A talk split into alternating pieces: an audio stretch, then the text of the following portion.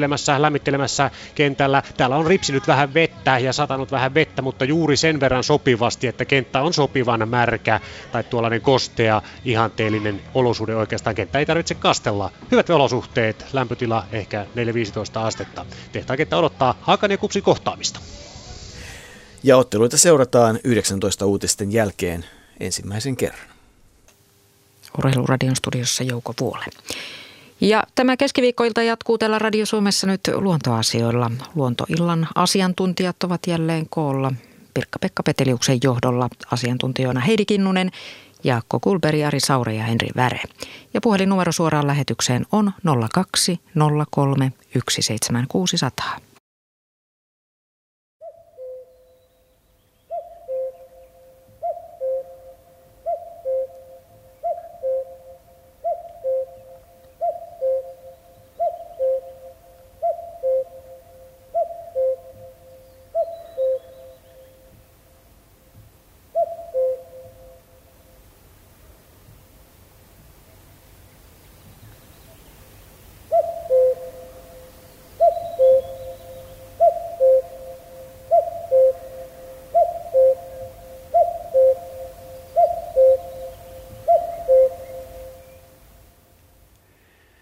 Leppoisaa kesäkuista iltaa, hyvät Suomen luonnon ystävät. Tervetuloa mukaan tekemään tätä kesäkuista luontoiltaa lähetystä kanssamme. Meillähän lähetys jatkuu aina kello 20 asti. Tästä näin välissä merisää 18.50, 18.55 ja sitten kello 19 uutiset. Mukana studiossa todella istuvat Henry Väre, Jaakko Kulberi, Ari Saura ja Heidi Kinnunen. Juha Laaksonen on tällä kertaa lomalla, joten koitetaan näistä siivekkäistä eli linnuista selvitä tällä kombinaatiolla. Minä olen Pirkka-Pekka Petelius ja hyvät kuulijat tähän luontoiltaan voitte osallistua soittamalla vanhaan tuttuun numeroon 02 03 17 600. Ja sähköpostia voi laittaa osoitteeseen luonto.ilta.yle.fi. Ja Luontoillan Facebook-sivut löytyvät tunnuksella Yle Luontoilta Facebook. Ja teidän lähettämiä näitä sähköisiä ö, kuvia ja havaintoja ja kysymyksiä löytyy myöskin Luontoillan sähköisiltä sivuilta osoitteesta yle.fi kautta luontoilta. Ja tietysti mainitaan tämän vanhan vielä, tätä jonkun verran tulee tätä niin sanottua vanhan mallista postia, tätä Kustin tuomaa postia osoitteesta luontoilta postilokero 87 000 024 Yleisradio. Käki tuossa kukkui meille mukavasti, hyvin kesäisesti. Kiva kaikukin oli siinä soundissa mukana, niin kuin käenkukuntaan kuuluu silloin, kun se vähän etäämällä kukkuu. Nyt jos meillä ei ole vielä soittajia tuossa linjoilla, otamme heti kärkeen tähän sitten soiton ja katsomme sitten myöhemmin näitä kuvallisia Ari tuossa. Toivotamme Tomi Petäjän tervetulleeksi mukaan lähetykseen. Hyvää iltaa. Hyvää iltaa. Ja mistä päin soittelet? Soittelen tästä Kirkkonummelta, eli ihan pääkaupunkiseudun länsiosista. Okei. Ja minkälaista kysymystä pohditaan? No, no tämmöinen asia kiinnostaisi tietää, kun tota, tässä lähistöllä on, on aika paljon metsää ja tota, sieltä metsistä, metsissä on, on sitten myös useita tota, tämmöisiä kekomuurahaisen pesiä, eli näitä muurahaiskekoja.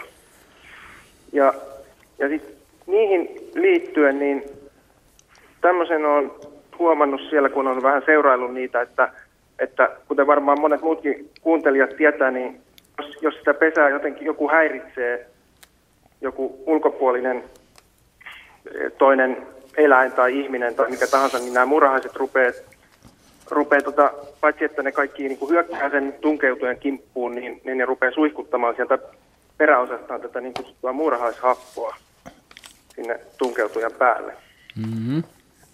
ja tota, mua kiinnostaa semmoinen tietää, että, että, että miten tämä murahaishappo niin kuin vaikuttaa sitten niihin, niihin muihin tai siihen tunkeutujiin, että, että se vaikuttaa varmaan sitten niin kuin, se vaikuttaa eri tavoilla varmaan eri, eri eläimiin, että, että jotkut että hyönteisiin se vaikuttaa ihan eri tavalla, mutta sitten on näitä muita eläimiä, jotka, jotka ilmeisesti niin kuin ihan ruokaileekin muurahaispesissä. Että, että jotkut linnut ja, ja tota, nisäkkäät, mun tietääkseni supikoirat varmaan ainakin kaivelee ja syö niitä munia sieltä pesistä, niin että onko ne sitten niin kuin ihan täysin immuuneja tälle muurahaishapolle?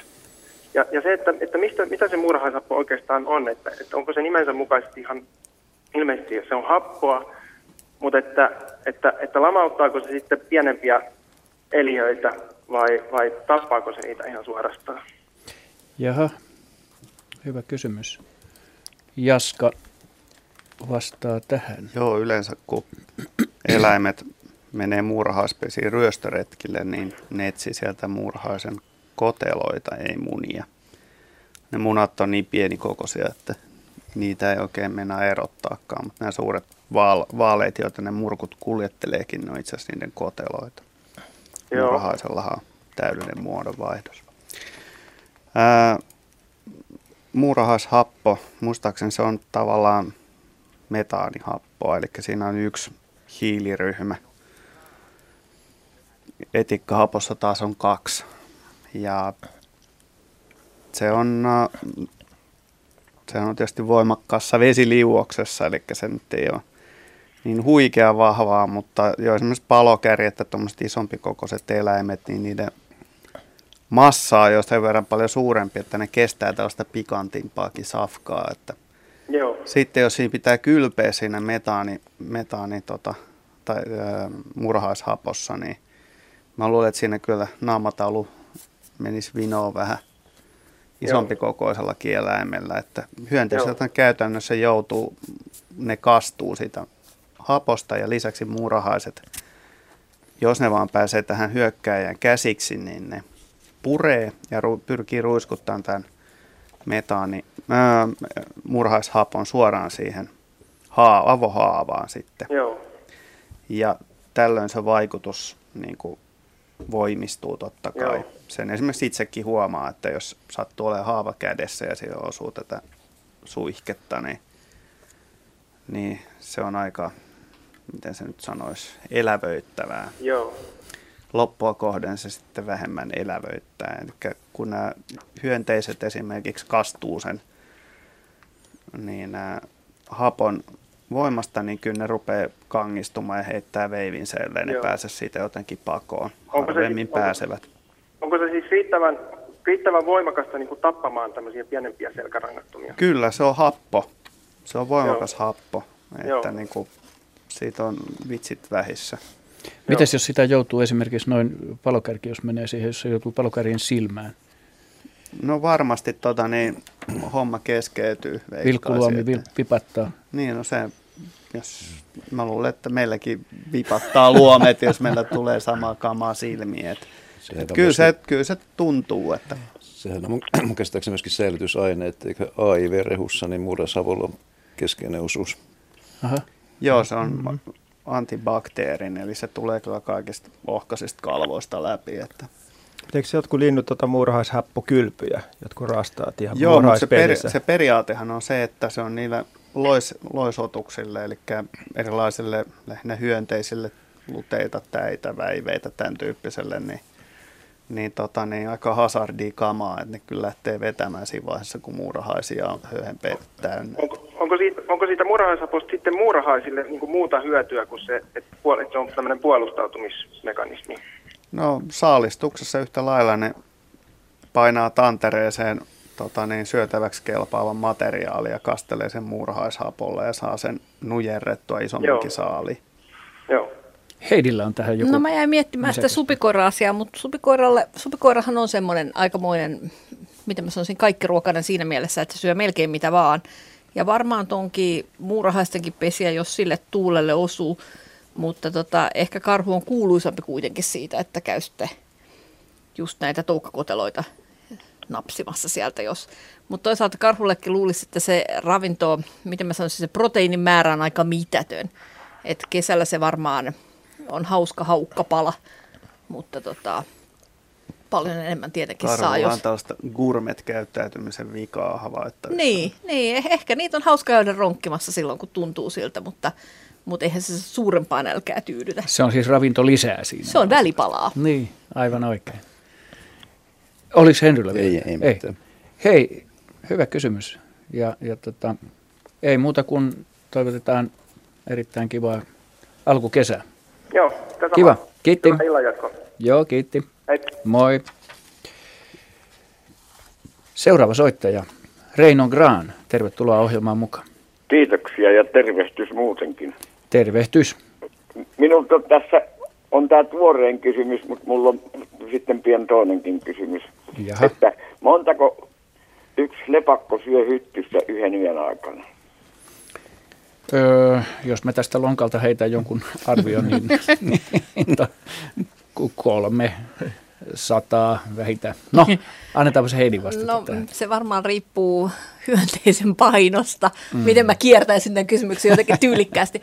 Ää, minulle kun tuli tänne tuvalle tuosta ilmaluukkureijasta viime yö, ei viime yönä kuin viime kesänä yhtenä yönä. Ja, ja oli hy, hyttysiä kiusaksi asti ja kärpäsiä, enkä me keksin, niin se kun huhki koko yön, niin ei ensimmäistäkään ollut aamulla. Joo. Ähm, lepakotkin on sellaisia, että eri lajeilla on erilaisia mieltymyksiä ja kaikki ei halua syödä niitä Näin, pikkuhyttysiä. näinhän minäkin ymmärrän, että kun niitä on eri lajia, joita minä en tunne kaikkia suinkaan. Joo. niin- Et, et viiksisiipat on ehkä sellaisia, joille hyttyset helpoiten ehkä maistuisi, mutta Niin. melkein kaikki on semmoisia, että ne minä mieluummin nappaa isoa ruokaa. tunnistaa, mikä tämä on, mutta sitten aamulla se laskeutui tuonne katorajaan nurkkaan, ja kun me vilkasin sivulle, niin sitten ei näkynytkään enää. Mm. Se häippäsi saman tien, kun tulikin. Sitä oli joku minä, reikä.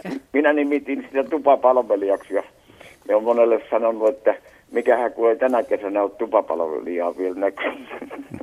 No se on harmi, jos palvelija ei ole näkynyt, koska palvelija tekee kuitenkin tärkeää työtä siinä mielessä, että No, no se teki niin täydellisen työn, että 110 pistettä ja papukajan merkki. Joo, määrä en uskalla veikata, mutta kyllä se lähestyy sen omaa painoa ja jos lepakko voi painaa, No mulla joku on kertonut, niin mä ajattelin, mä tarkistan asiantuntijoilta, että niitä menee vaikka 30 000.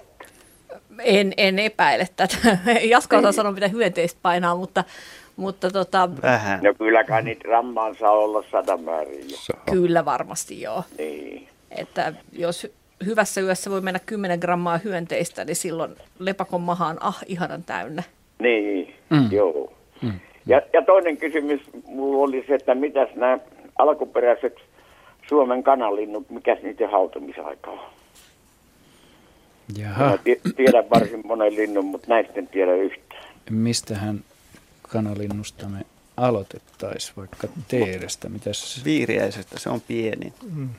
Jaha, Sanot viimeiseksi No viiriäisen mä tiedän, se on 17 päivää. Jaha.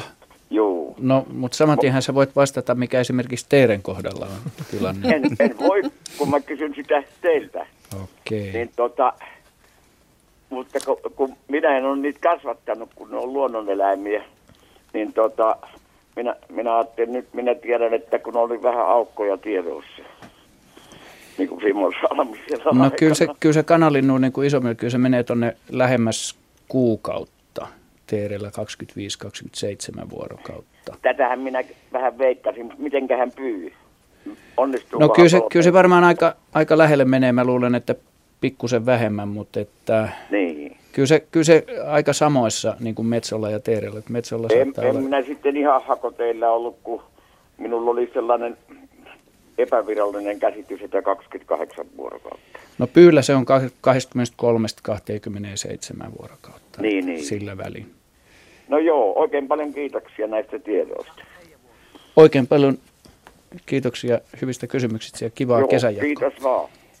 Heidi, haluat vielä sanoa? Niin, piti vielä sanoa, että ei ainoastaan hyttysen syöntiä, vaan myös kirvojen syöntiä löytyy niin kuin lepakoista, että siinä mielin myös puutarhurin ystäviä, että ainakin kimolepakko, jota Suomessa nyt harvakseltaan tavataan, niin on kuuluisa kirvan syöjä.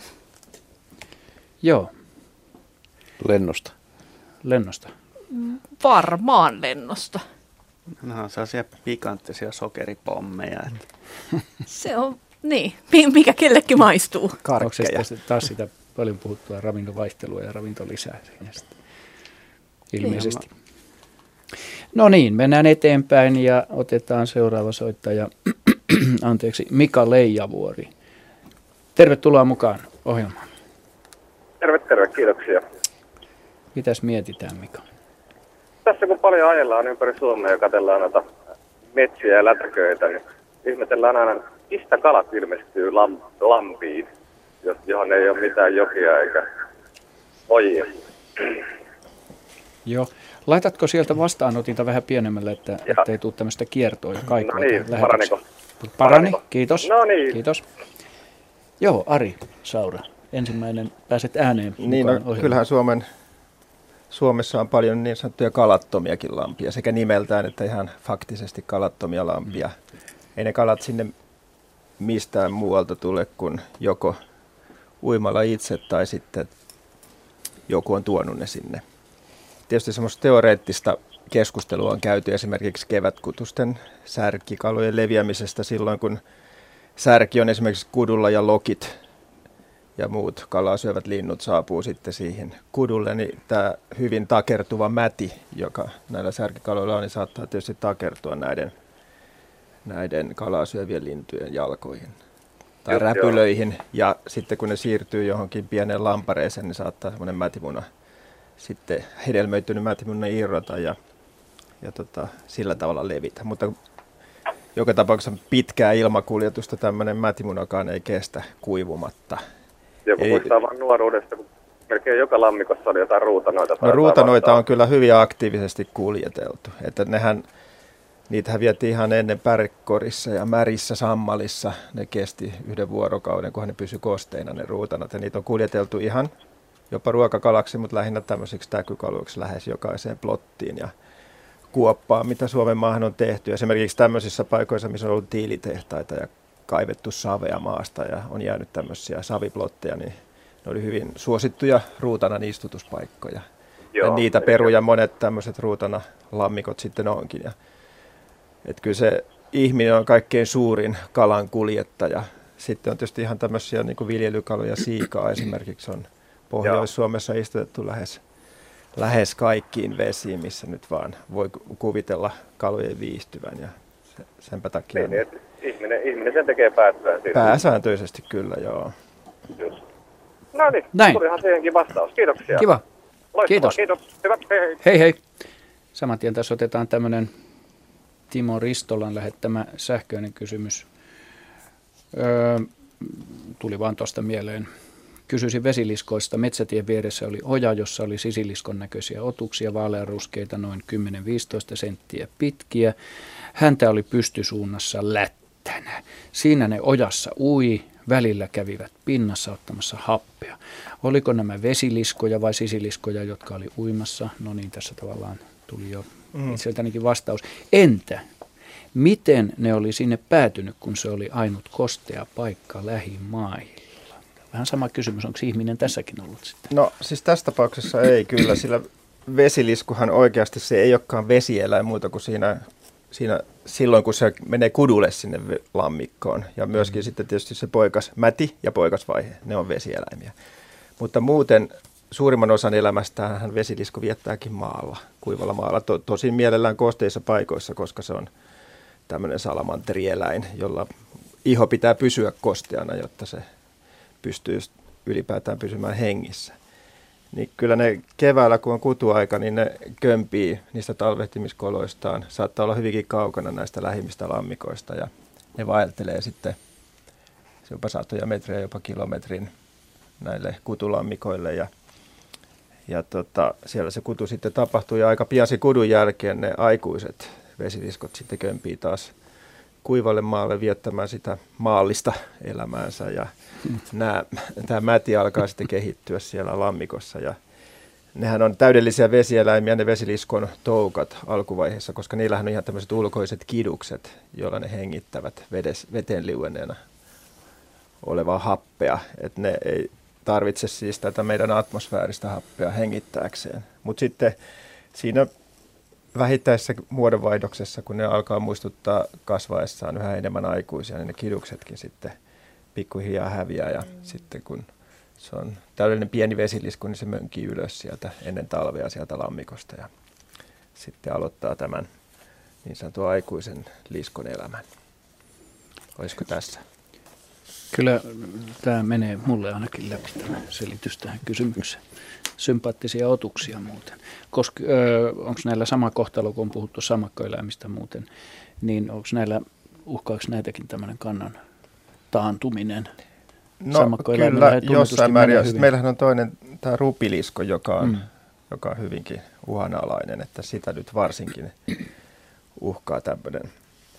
Tämmöinen rupilisko on siitä, siitä tota noin herkkä, että sen poikaset, taikka nämä toukkavaiheet, ne mielellään ui vapaassa vedessä ja ne ei pysty tulemaan toimeen semmoisessa lammikossa, jossa on kaloja. Ne ei siis kovin herkästi piilottele, että ne tulee helposti syödyksi hmm. tämmöisissä kalaisissa lammikoissa sen sijaan, kun vesiliskon poikaset viettää aika tämmöistä, tai toukat viettää tämmöistä aika piilottelevaa elämää kasvillisuuden seassa ja säästyy ehkä paremmin sitten täältä kalojen predaatiolta, niin kuin sanotaan. Eli mm. syöt, syödyksi tulemiselta. Syödyksi tulemiselta, joo. Aivan oikein. Hyvät kuulijat, kuuntelette Luontoiltaa. Numero tänne on puhelinnumero siis 0203 17600 ja sähköpostia voitte lähettää osoitteen luonto, osoitteeseen luonto.iltaat.yle.fi.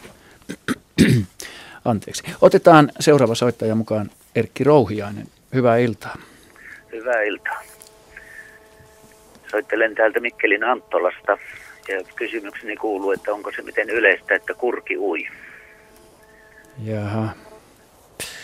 Nimittäin tässä muutama ilta sitten niin kurkipari uitti poikansa mantereen puolelta tuonne saareen semmoisen reilun 100 metriä leveän salmen yli. Olin veneellä liikkeellä ja jo kaukaa näkyy tämä ö, seurue siinä uiskentelemassa ja sitten minä lähemmäksi kun tuli, niin tunnistin sen sitten kurjeksi ja, ja tuota, semmoinen kellaruskea poikainen ui perässä. Jaa, mielenkiintoinen havainto.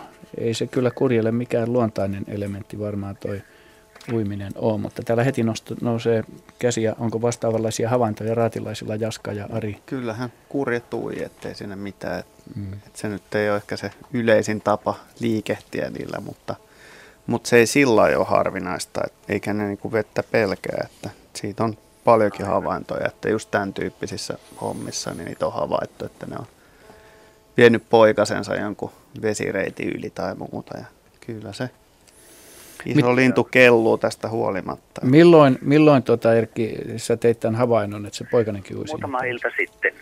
Minä keväällä, silloin kun jäät oli lähtenyt Saimaasta, niin, niin tuota, löysin sen pesän.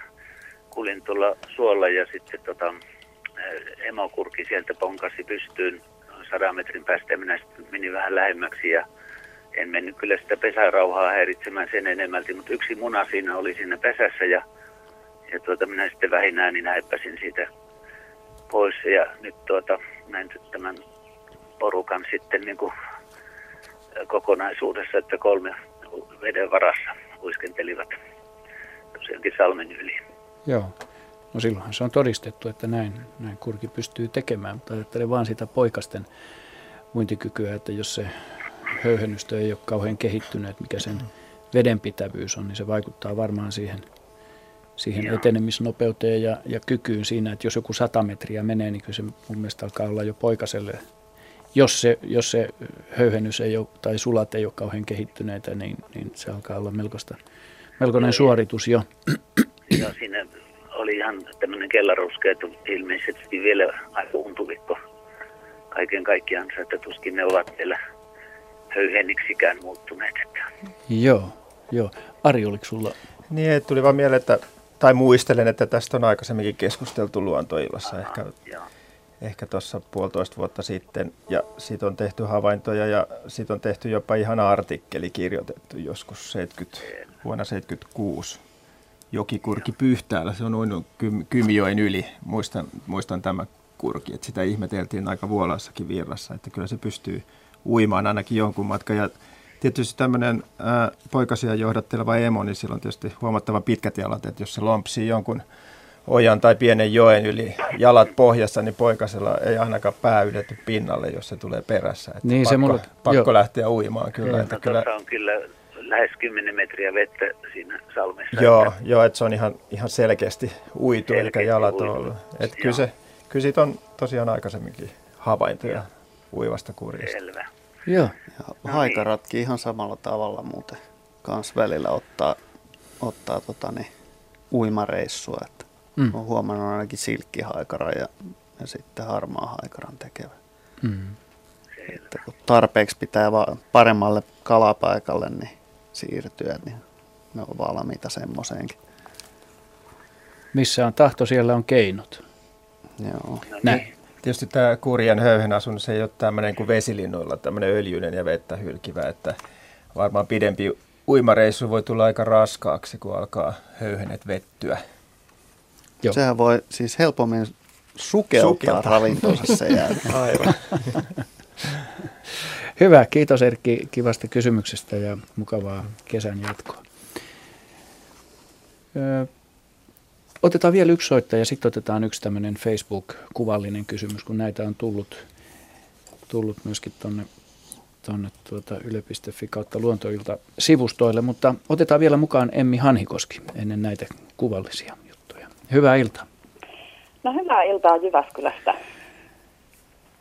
Tota, mä oikeastaan olisin halunnut kysyä meidän työporukan puolesta kahta asiaa, kun kahvihuoneessa käsitellään kaikkia tärkeitä asioita Epäilemättä. M- mitäs tuota mm. luontoon liittyviä asioita lähinnä no, nyt sitten? Oikeastaan tota, kaksi sellaista luontoon liittyvää, mitkä on nyt mielen päällä. Eli tämmöinen, että äh, kun on vähän semmoinen mielikuva ihmisillä, että aikaisemmin lupiinit kukki vasta juhannuksena. Mutta nythän ne kukkia on ihan parhaassa kukassa niin kuin jo tässä kesäkuun alkupuolella, niin onko tässä nyt niin kuin muisti kullannut muistikuvat vai onko tässä jotain niin kuin ihan todellistakin perää? Niin. Vastataanko Henry. tähän väliin ensimmäiseen vasta, kysymykseen? Vasta ensimmäiseen kysymykseen. Kyllä, kyllä tuossa muistikuvassa on selvästi perää ihan, ihan oikeasti, koska tämä, ja tämä koskee monia muitakin kasveja. Tämä on koskenut viime, viimeisen kymmenen vuoden aikana ja se ilmiö tuntuu vain yleistyvän, että esimerkiksi syrjänikukki tänä vuonna kesäkuun alussa ja sitäkin – perinteisesti on pidetty juhannuksen ajan kukkijana, juhannusruusut alkaa kukkimaan. Eli kyllä tämä, tämä on ihan oikea havainto ja tulkinta asiasta, että lämpenevät kesät aikaistaa kukintaa selvästi.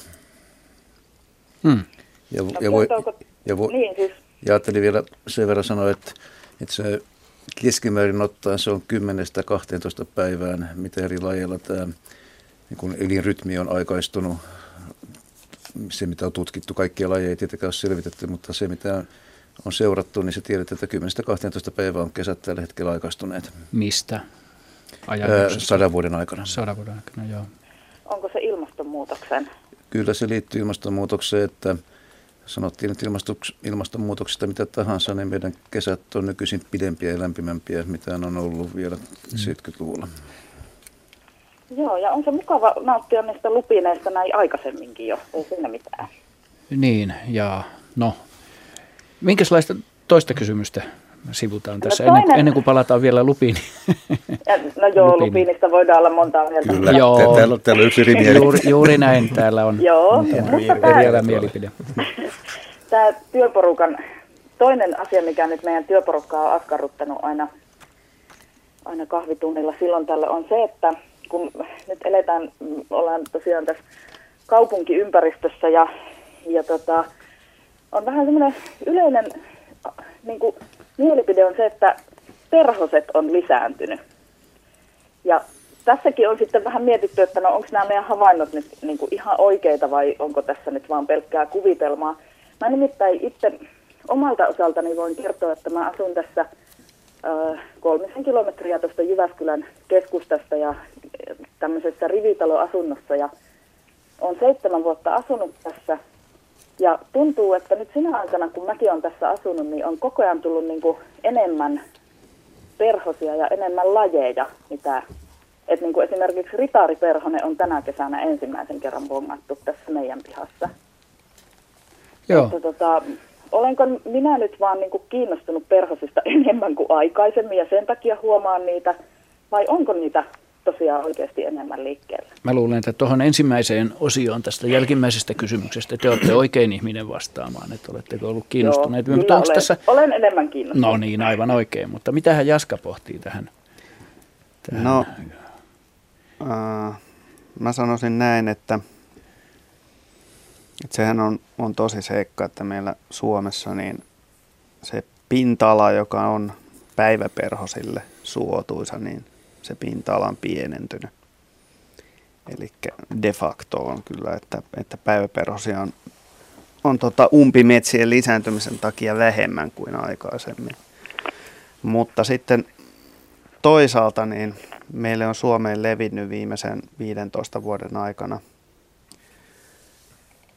aika, aika monta uutta perhoslajia osa, ja osa meikäläisistä eteläisimmistä lajeista on jatkanut yhtä lailla levittäytymistään pohjoiseen, eli alueellisesti katsottuna paikkakunnittain, niin perhoslajeja on enemmän kuin aikaisemmin.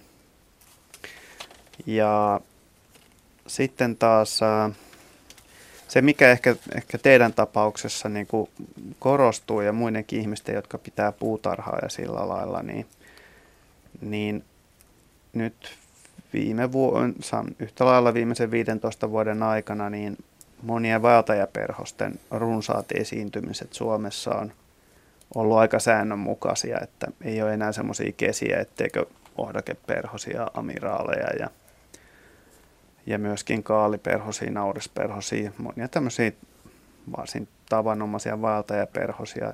Niitä esiintyy enemmän ja useammin kuin aikaisemmin ja pohjoisempana. Mm. Ja sitten me vaaditaan vain hyviä lämpimiä kesiä ja silloinkin, sitäkin perhoset pitää. Tämä mainitsemasi ritariperhonen, siitä ihmiset oikeastaan pikemminkin valitellut viime vuosina, että tästä on ollut aika vähän, että silloin kun ihmiset puhuu, että perhosia on kauhean vähän heitä lapsuudessaan suluissa, jolloin heillä oli aikaa olla luonnossa ja rämpiä ympärinsä ja nähdä kaikkea, niin oli paljon enemmän perhosia kuin nykyisin kivitalon sisällä asuessa keskikaupungilla.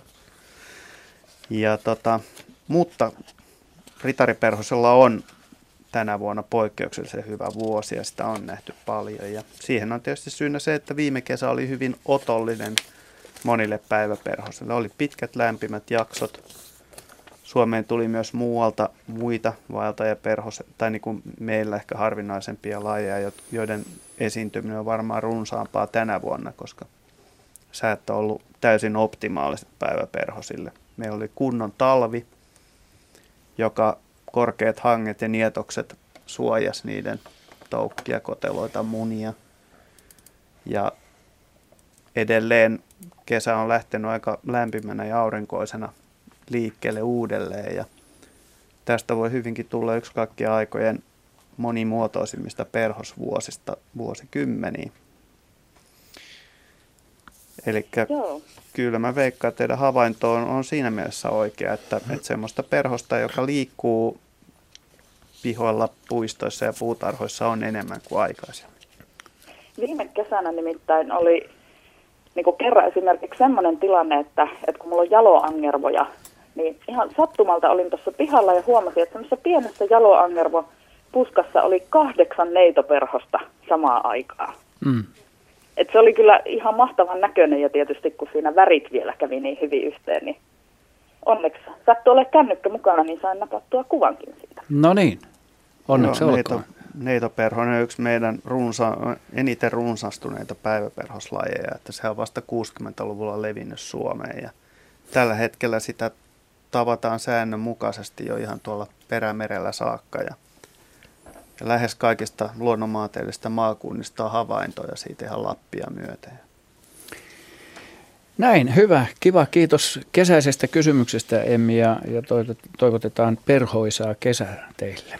Joo, oikein hyvää kesää teille myös ja nyt tiedätte, mistä meidän kahvihuoneessa puhutaan huomenna. Jaskasta. No niin. Kiva. paljon. Kiitti. Hei hei. No niin, ja nyt se lupaamani, lupaamani kuvallinen äh, havainto tai kysymys, joka on lähetetty tuonne osoitteeseen, osoitteeseen Yle Luontoilta Facebook. Hyvät kuulijat, voitte katsoa sieltä. Marko Laineen lähettämää kuvaa saatetekstillä. Astuin viime kesänä Verlassa mutapohjaisessa rantavedessä kyseisen eh, sitaateissa toukan päälle, jolloin se kiemurteli. Pituutta noin kahdeksan senttiä. Mato vaikutti olevan läpikuultavan geelimäisen pussin sisällä. Mikä kummajainen tämä on? Voisiko kyseessä olla esimerkiksi likomato, näin ihmettelee Marko Laine. No, Toihan on tuommoinen, kun katsotaan täältä sitä, niin Min, niin, sitä. minkä, minkäs väriseksi sä tuon kuvailit? Se on nostettu kyllä maalle. Tässä se ei ole siellä Semmoinen veden harmaa pohjassa. ruskea. Lähes etanamainen. Mm. Joo, joo. Mun mielestä se, jollei se olisi niin suuri, niin mä veikkaisin, että se on tullut jonkun nenästä. niin lähinnä siltä se kyllä näyttää kieltämättä. Ellei Tässä sitä ollut siis tota- kauhean suurinenäinen. Tässä veikkailtiin siis likomato. Likomatohan on siis nahkiaistoukka, joka elää mudassa. Se, se on niin kuin sikäli ihan oikea ympäristö. Ja tota, tässä sanotaan, että Verlassa, eli se on ilmeisesti ollut Verlankosken äärellä, eli virtaavassa vedessä, eli sekin vielä niin kuin natsaisi tässä kyllä ihan hyvin kohdalla. Ja nyt kun mä tarkemmin katselen tätä möykkyä, niin tota, täällähän on kyllä tämmöisen geelipussin sisällä niin on otus, joka voisi hyvin olla likomato eli nahkiaistoukka. Mutta mikä tämä on sitten tämä, tämä vaippa tässä ympärillä? Mä mietin sitä, että sehän elää siis tota, toukkavaiheen siellä mudassa. Se, sillä on semmoinen ikään kuin semmoinen toukka käytävä siellä mudassa. Ja saattaa olla mahdollista, että siihen on siihen käytävän sen toukkokäytävän ulkoseinään niin kuin muodostunut vesihomesientä, joka on siis, se on ihan, se saattaa olla tuommoista tiukkaa seittimäistä kudosta. Ja sitten kun siinä on polkastu siinä rantavedessä, niin se koko nahkiaistoukka sieltä käytävineen ja vesihomeineen on pullahtanut pintaan. Oikein mitään muuta selitystä mä en tälle keksi, mutta tämä koko myöskin tämä kahdeksan senttiä, niin tämä menee kyllä varmaan niin kuin ulos tuolta hyönteismaailmastakin aika lailla. Se ei ole mikään, minkään tota, pohjamudissa elävän hyönteistoukan. Kyllä se on minun mielestäni ihan selvä likomaton. No niin, Jaska antaa myönnytyksen. Eli tällaisen kenttäselityksen mä nyt sille tähän keksin, että siinä on se, se vesihome vuoraama, vesihomeen vuoraama, vesihomesienen vuoraama toukka käytävä ja mm. sitten tämä likomato siellä sisällä. Ei se, ei se elä siellä, siinä on jossain kyllä, täytyy olla täällä pääpuolella niin kuin aukko, että eihän se tota, tuommoisessa umpinaisessa pussissa tietenkään voi elää. Ja se näyttää myöskin hyvin irtonaiselta, että ei se ole mitenkään kasva tuossa toukassa tuo, Joo. tuo homessien. Siitä... tämmöinen pieni, pieni No sillähän on semmoinen harjanne sillä, sillä nahkiais, tai semmoinen evän alku. Joo. Se riippuu siitä kehitysvaiheesta, mutta, mutta sillä, on, sillä on tällä selkäpuolella parilliset evät, jo, joista sitten kehittyy evät myöhemmin sillä aikuiselle, että se voisi olla se, mikä kuultaa tuosta läpi. Mutta me ei saatu tästä nyt tieteellistä väittelyä Jaska ja Arin välille. Että, Jaska hellitti niin helposti. eikö me, eikö me, niin. Täytyy muistaa, että tässä ei asiat riitele, vaan miehet. Hyvä. Mitä kummaa.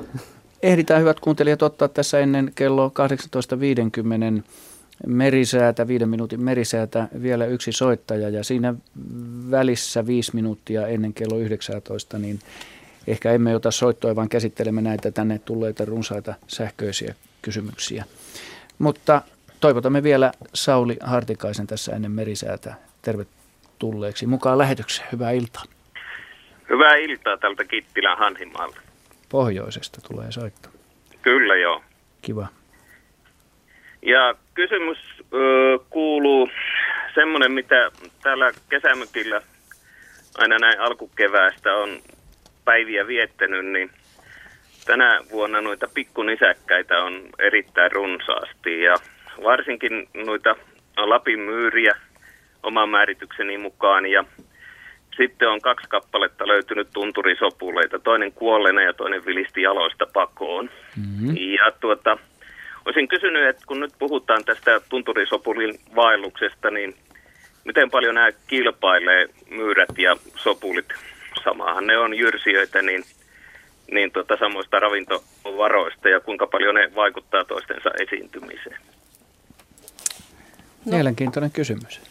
Nytpä heitit vaikeen. Ää, monesti ajatellaan niin, että, että nämä myyräsyklit ja, ja tota, sopulisyklit liittyisi toisiinsa ja tapahtuisi suht samanaikaisesti, mutta niitähän ei ylipäänsä, niin kuin, miten mä sanoisin, ihan loppuun asti edes ymmärretä.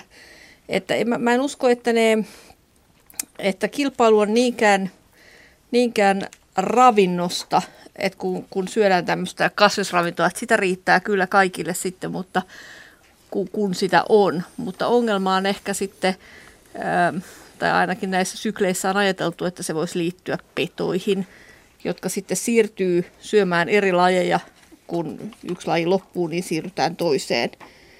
Mutta tota, hmm, mitä muu raati sanoo? Tämä on tosi vaikea heitto. Niin en, en mä myyristä niin paljon tiedä, mutta mun käsittääkseni niillä on kyllä jonkin verran eri ruokavaroja myöskin, että osa näistä on selvästi sammal, syö sammalta ja osa niin, so, syö, sopulit, syö, syö sammalta. Sopulit voi syödä ja, sammalta, niin. Ja, ja myyrät ei käsittääkseni niinkään kilpailu sammalesta, että niillä on toi heinä. Niityvillaa semmoista Joo, pienempää, pienempää tota, heinämäisempää kasvinosaa. Ja, ja mulla on kyllä se käsitys, että jos on erittäin kova tunturisopoli vuosi, niin kyllä se näkyy myöskin samalla peitteessä, että se selvästi kuluu siitä. Niin sammalpeite varmaan kuluu, mutta aiheuttaako ja. se sitten ongelmia noille muille? Ei, ei En niinkään. mäkään usko, että se on niinku ongelma. No, jos se nyt sitten ajattelee, että jos se on niin totaalista, että se vähentää myöskin suojaa, mitä sammalpeite tarjoaa tietysti. Ei. No usein on ajateltu niin justi, että, että kun, kun sitten lumikot ja kärpät syö näitä pikkunisäkkäitä, niin silloin ehkä kuitenkin – kuitenkin tämmöiset isommat saaliseläimet tuppaisi menemään mielellään sopulit ja ää, varmaan Lapin myyräkin menisi ihan hyvin, mutta tota... Mutta kilpaileeko ne porojen kanssa? Ei, ei no. kilpaile onneksi. Tuota, mikä on se tilanne tällä hetkellä Lapissa? Että onko teillä parempaa tai uutta tietoa asiasta? Mä, mä oon ymmärtänyt, että, että niin kuin kasvu on loppu, mutta oliko soittaja vielä tota, kommentoimassa?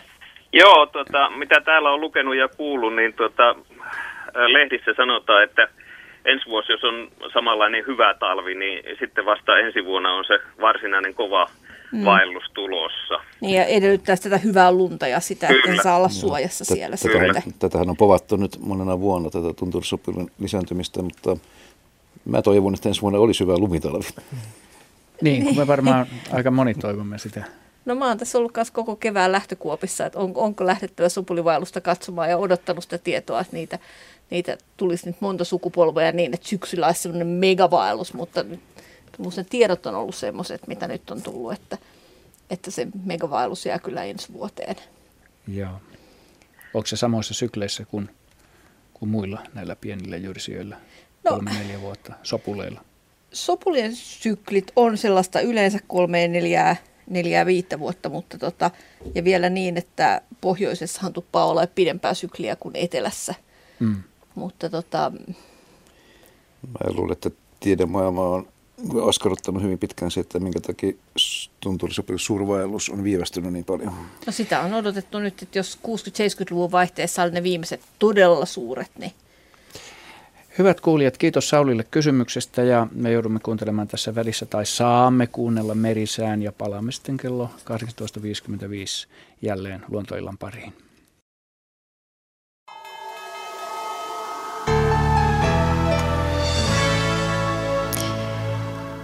Niin, nyt säätiedotus merenkulkijoille. Fennoskandia kuuluu laajan matalapaineen alueeseen. Etelä-Suomessa oleva osakeskus liikkuu itään. Odotet, odotettavissa huomisiltaan asti Suomen Lahti lännen puolelle kääntyvää tuulta 3-8 metriä sekunnissa. Yöllä tuuli kääntyy pohjoisen puolelle. Päivällä jälleen lännen puoleista tuulta, paikoin sadekuuroja. Pohjois-Itämeri pohjoisen puolelle kääntyvää tuulta 3-8 metriä sekunnissa. Iltapäivällä lännen puolelle kääntyvää tuulta 2-6 metriä sekunnissa, paikoin sadekuuroja. Ahvenanmeri ja Saaristomeri, lännen ja pohjoisen välistä tuulta 3-7 metriä sekunnissa, paikoin sadekuuroja. Selkämeri pohjoiseen kääntyvää tuuta 3-7 metriä sekunnissa, paikoin sadekuuroja, merenkurkkuja, perämeri pohjoisen ja koillisen välistä tuuta 4-8 metriä sekunnissa, aamupäivästä alkaen lännen puolesta tuulta 2-6 metriä sekunnissa, enimmäkseen hyvä näkyvyys, ja vielä Saimaa pohjoiseen kääntyvää tuulta 2-7 metriä sekunnissa, paikoin sadekuuroja. Ja odotettavissa torstai-illasta perjantai-iltaan Suomenlahti, Selkämeren pohjoisosa, merenkurkku ja perämeri. Enimmäkseen heikkoa tuulta, Pohjois-Itämeri, Ahvenanmeri, Saaristomeri ja Selkämeren eteläosa. Yöllä heikkoa tuulta, päivällä etelän ja idän välistä tuulta alle 10 metriä sekunnissa. Ja rannikkoasemilla tänään kello 18. Haapasaaressa lämpötila on 13 astetta, etelätuulta 2 metriä sekunnissa pilvistä ja näkyvyys 30 kilometriä. Kotkaranki 14, Etelä 2, Orrengrund 13, Etelä 2, Emäsalo 13, Etelä 4. Kalvodagrund 13, Kaakko 2, Eestiluoto, tuuli Itä-Kaakosta 3 metriä sekunnissa. Harmaja 13, Kaakko 2, Pilvistä 40, Mäkiluoto 14, Lounas 5, Bogashar 15, Länsi-Lounas 9, Selkeä 27. Jussarö 14, Länsi-Lounas 9, Selkeä 23, Hanko Tullinniemi 14, Länsi-Lounas 7, Russarö 15, Länsi 8, Venö 15, Länsi-Lounas 4.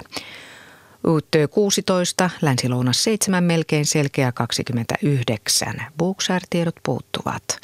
Ristna 15, Länsi-Lounas 6, pilvistä 21. Kotskasandön 17, Länsi-Lounas 7, 35 kilometriä. Rajakari 15, Länsi-Lounas 5, Fagerholm 13, Lounas 5, Kymlinge 13, Luoden 4, pilvistä 28. Nyhamna 12, luode 8, pilvistä 40, Märket 10, luode 7, Isokari 12, luode 5, heikkoa vesisadetta 16 kilometriä. Kylmäpihleä 13, koillinen 9, Tahkuluoto 14, Pohjoiskoillinen 4, pilvistä 40, Kristinan kaupunki Karhusaari 15, Itäkoillinen 3. Bredshäret 13, Koillinen 3, Strömingsporan 13, Pohjoiskoillinen 7. Valassaaret 10, Koillinen 7, Kallan 10, Pohjoiskoillinen 6, Tankkar 11, Pohjoiskoillinen 5, Pilvistä 35. Ulkokalla 11, Pohjoiskoillinen 8, Nahkianen tiedot puuttuvat. Raahe 16, Pohjoinen 9, Oulun Vihreäsaari-tiedot puuttuvat. Marjaniemi 15, Pohjoinen 7, Selkeä 24, Kemi 1 tiedot puuttuvat ja Ajos lämpötila 18 astetta, länsituulta 5 metriä sekunnissa selkeä ja näkyvyys 18 kilometriä. Ja meriveden korkeudet on mitattu tänään kello 17. Kemi miinus 15 senttimetriä, Oulu ja Raahe miinus 14, Pietarsaari miinus 10, Vaasa miinus 4, Kaskinen ja Mäntyluoto miinus 1, Rauma plus 2, Turku plus 5, Föglö plus 4, Hanko plus 7, Helsinki plus 8 ja Hamina plus 12 senttimetriä. Ja Aallokon korkeustiedot puuttuvat. Sitten kaksi liikennetiedotetta.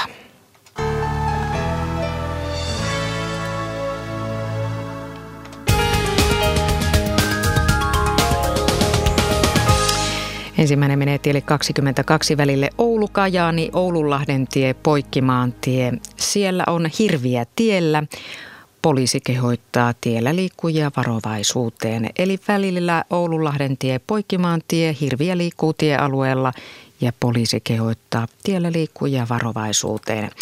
Ja tie 189 välillä Naantali, Rymättylä, Luonnonmaantien haara, Satamakadun silta. Sieltä tulee ensitietoa liikenneonnettomuudesta. Liikenne saattaa ruuhkautua. Siis tie 189 välillä Naantali Rymättylä, Luonnonmaantien haara, Satamakadun silta. Ensitietoa liikenneonnettomuudesta tulee sieltä suunnasta ja liikenne saattaa ruuhkautua.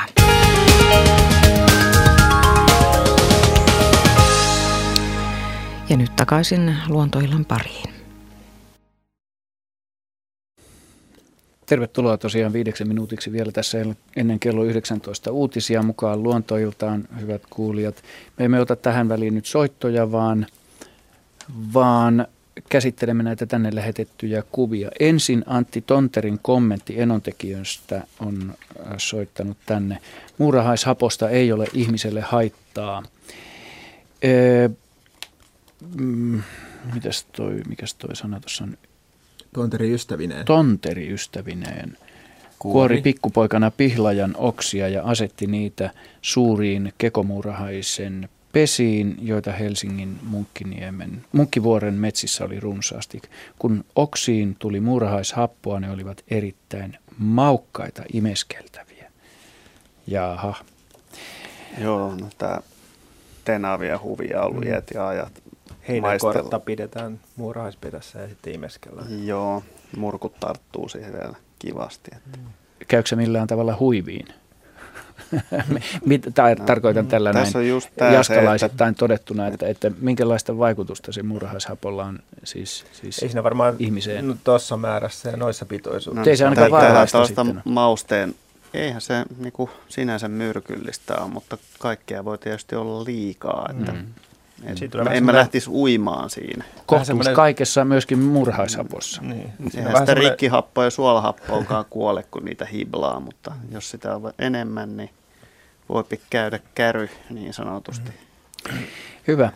Yle.fi kautta luontoilta sivuilla on Teijo Elorannan lähettämä erittäin kiva kuva tällaisella saatetekstillä. Toilailin toinen kesäkuuta aamupäivällä mökillämme kamerani kanssa ja tuli mieleen, että navetan takana olevassa kivikasassa näin ammoin kaksi kyytä loikoilemassa, joskohan sieltä löytyisi kuvattavaa. Hiippailin sinne ja käärme siellä oli nytkin. Tähtäilin telen läpi ja näytti siltä, että toinenkin käärme kohotteli päätään ensiksi näkemäni ja aluksi aivan mustaksi kyyksi luulemani vieressä. Tämä ruskea vaikutti aremmalta ja se katosi kivikasan uumeniin heti liikettä havaittuaan. Ehdin kuitenkin napata kuvan.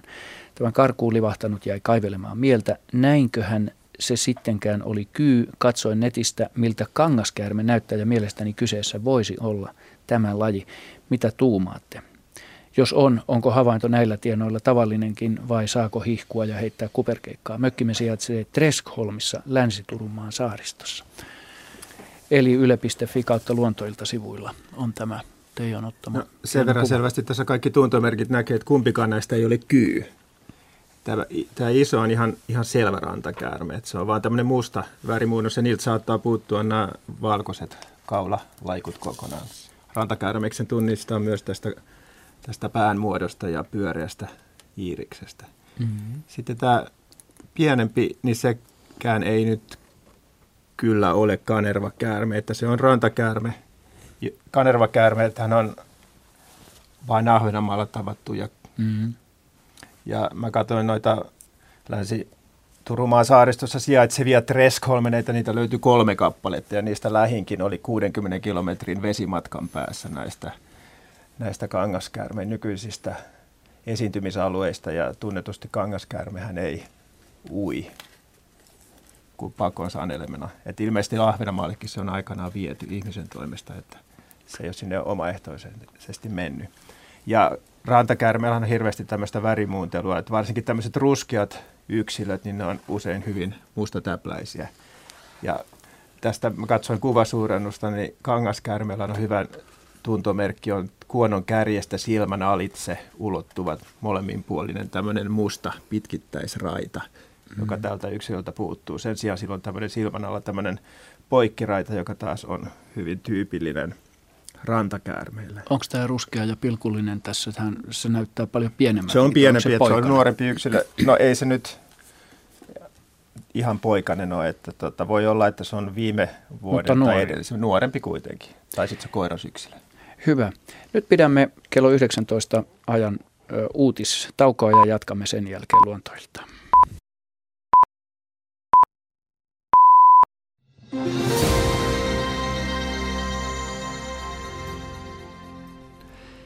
Vasemmistoliiton puheenjohtaja Paavo Arhinmäki toppuuttelee puolueen hallitusneuvottelijoiden lähdöstä syntyneitä puheita.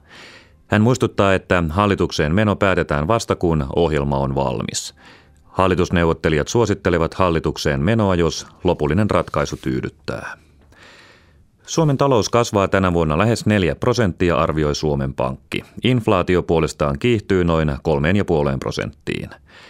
Kahtena seuraavana vuonna Suomen talouden kasvutahti hidastuu noin 2,5 prosenttiin. Samaan aikaan inflaation ennustetaan hidastuvan 2 prosentin tuntumaan. Suomen Pankki on huolissaan valtion ja kuntien talouteen muodostuneesta mittavasta rakenteellisesta alijäämästä. Kreikan pääministeri George Papandreou on tarjoutunut eroamaan. Papandreou on keskustellut oppositiossa olevan konservatiivien johtajan Antonis Samarasin kanssa ja tarjoutunut eroamaan pääministerin paikalta, mikäli maahan saadaan säästöohjelmat hyväksyvä hallitus. Kreikan konservatiivit sanovat, että yhtenäishallitus on mahdollinen ainoastaan Papandreun eron jälkeen ja että EUn ja IMFn tukipaketit tulisi neuvotella uudestaan. Säästöjä vastustavat mielenosoittajat ja poliisi ovat tänään ottaneet rajusti yhteen Kreikan pääkaupungissa Ateenassa. Afganistanin varapresidentti on selvinnyt rakettiiskusta.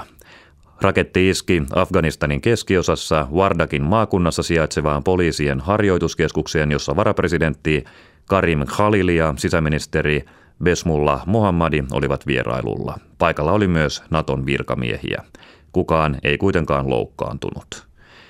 Samaan aikaan toisaalla Afganistanissa itsemurhapommi tappoi ainakin kahdeksan ihmistä ja haavoitti ainakin neljää Kapisan maakunnassa. Iskussa kuoli poliiseja ja siviilejä. Säännöste kertoo, että maan etelä- ja keskiosassa on puolipilvistä tai pilvistä ja erityisesti alueen eteläosassa sadetta tai sadekuuroja, yöllä lännestä alkaen selkeämpää ja poutaa, päivällä jälleen pilvisempää, mutta enimmäkseen poutaa. Yölämpötila on 7 ja 11, 7 ja 11 asteen välillä, päivälämpötila lähellä 20 astetta. Maan pohjoisosassa selkeä tai puolipilvistä ja enimmäkseen poutaa, huomenna lisääntyvää pilvisyyttä ja paikoin sadekuuroja. Yölämpötila 5-10 astetta, Pohjois-Lapissa vähän alempia paikoin hallaa. Päivälämpötila 12-20 astetta. Metsäpalovaroitus on voimassa Pohjois-Karjalan, Keski-Pohjanmaan, Pohjois-Pohjanmaan ja Kainuun maakunnissa sekä useissa Lapin kunnissa.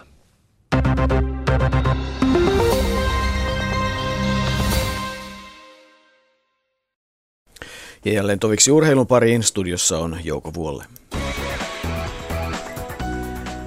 Jarkko Niemisen tie Hollannin ruohokenttäturnauksessa Tenniksessä päättyi toiseen otteluun, kun 60 sijaa heikommin rankattu saksalainen Dennis Kremelmaier kukisti Niemisen erin 2-1.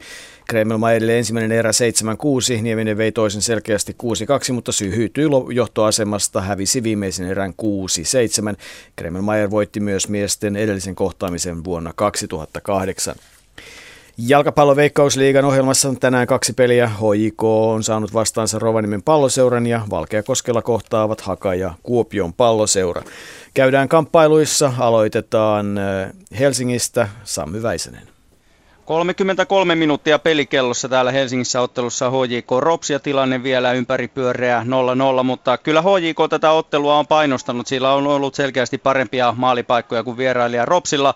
Ropsilla käytännössä toistaiseksi vasta yksi paikka. Eetu Muinoselle hetki sitten siunaantui aika mukavan noloinen tilanne, mutta hän sitten tälläsi pallon yli maalin. HJK maalissa tänään muuten debytoi Saku-Pekka Saalgren uransa ensimmäistä veikkausliikaottelua. Mies siis pelaa. Klubilla näitä vaarallisia tilanteita tai hyviä maalintekotilanteita on ollut kolme, neljä kappaletta. Kaksi niistä on siunantunut Teemu Pukille, mutta ei siitä valmista ole tullut hyvin. On myös Ropsin maalivahti Niom, Alex Nion, Niom pelannut toistaiseksi. Ja jos joku odotti tässä ottelussa sitä, että Rops pelkästään puolustaa HJKta vastaan, niin nyt sitten ainakin tämä ennakkoasetelma on murrettu. Nimittäin välittömästi kun Rops saa pallon, sieltä lähdetään tosi nopeaan vastahyökkäyksiin, joten aika avointa ja mukavaa ja hyökkäävää peliä tässä on nähty. Ja paikalla olevat katsojat ovatkin sitten varmasti pitäneet ainakin toistaiseksi näkemästään. Toki kun Helsingissä pelataan, niin HJK kannattaa tietenkin sitä maalia odottaa, jonka HJK mahdollisesti tekee. Vielä niitä ei ole tehty, kun 34 minuuttia on takana peli on yhä lukemissa 0-0. Onko maaleja saatu aikaiseksi Valkeakoskella ottelussa Haka Kups Olli Ikäheimo? No maaleja on saatu itse asiassa kaksikin kappaletta molempiin päihin kertaalle, mutta ei hyväksytysti ää, kumpaankaan päähän. 0-0 tilanneessa mennään. Vain seitsemän minuuttia pelattuu, kun Hakan Obi Metzger liukuu jalkapohja edellä palloon. Ää, siinä kupsin maalivahti ää, Mikko Vilmunen tuli tuohon palloon myöskin. Hän loukkaantui, sitten erotuomari piti avustavan kanssa pienen palaverin. Metzgerille sitä keltainen maalia ei hyväksytty ja peli jatkuu. Ja toisessa päässä myöskin pallo kertaalleen paitsi tilanteesta maaliin. Ja hetki sitten Kupsilla myöskin ylärima yläputkeen ää, laukoi ää, kuopiolaispelaaja 0-0. Täällä pelattu 40 minuuttia.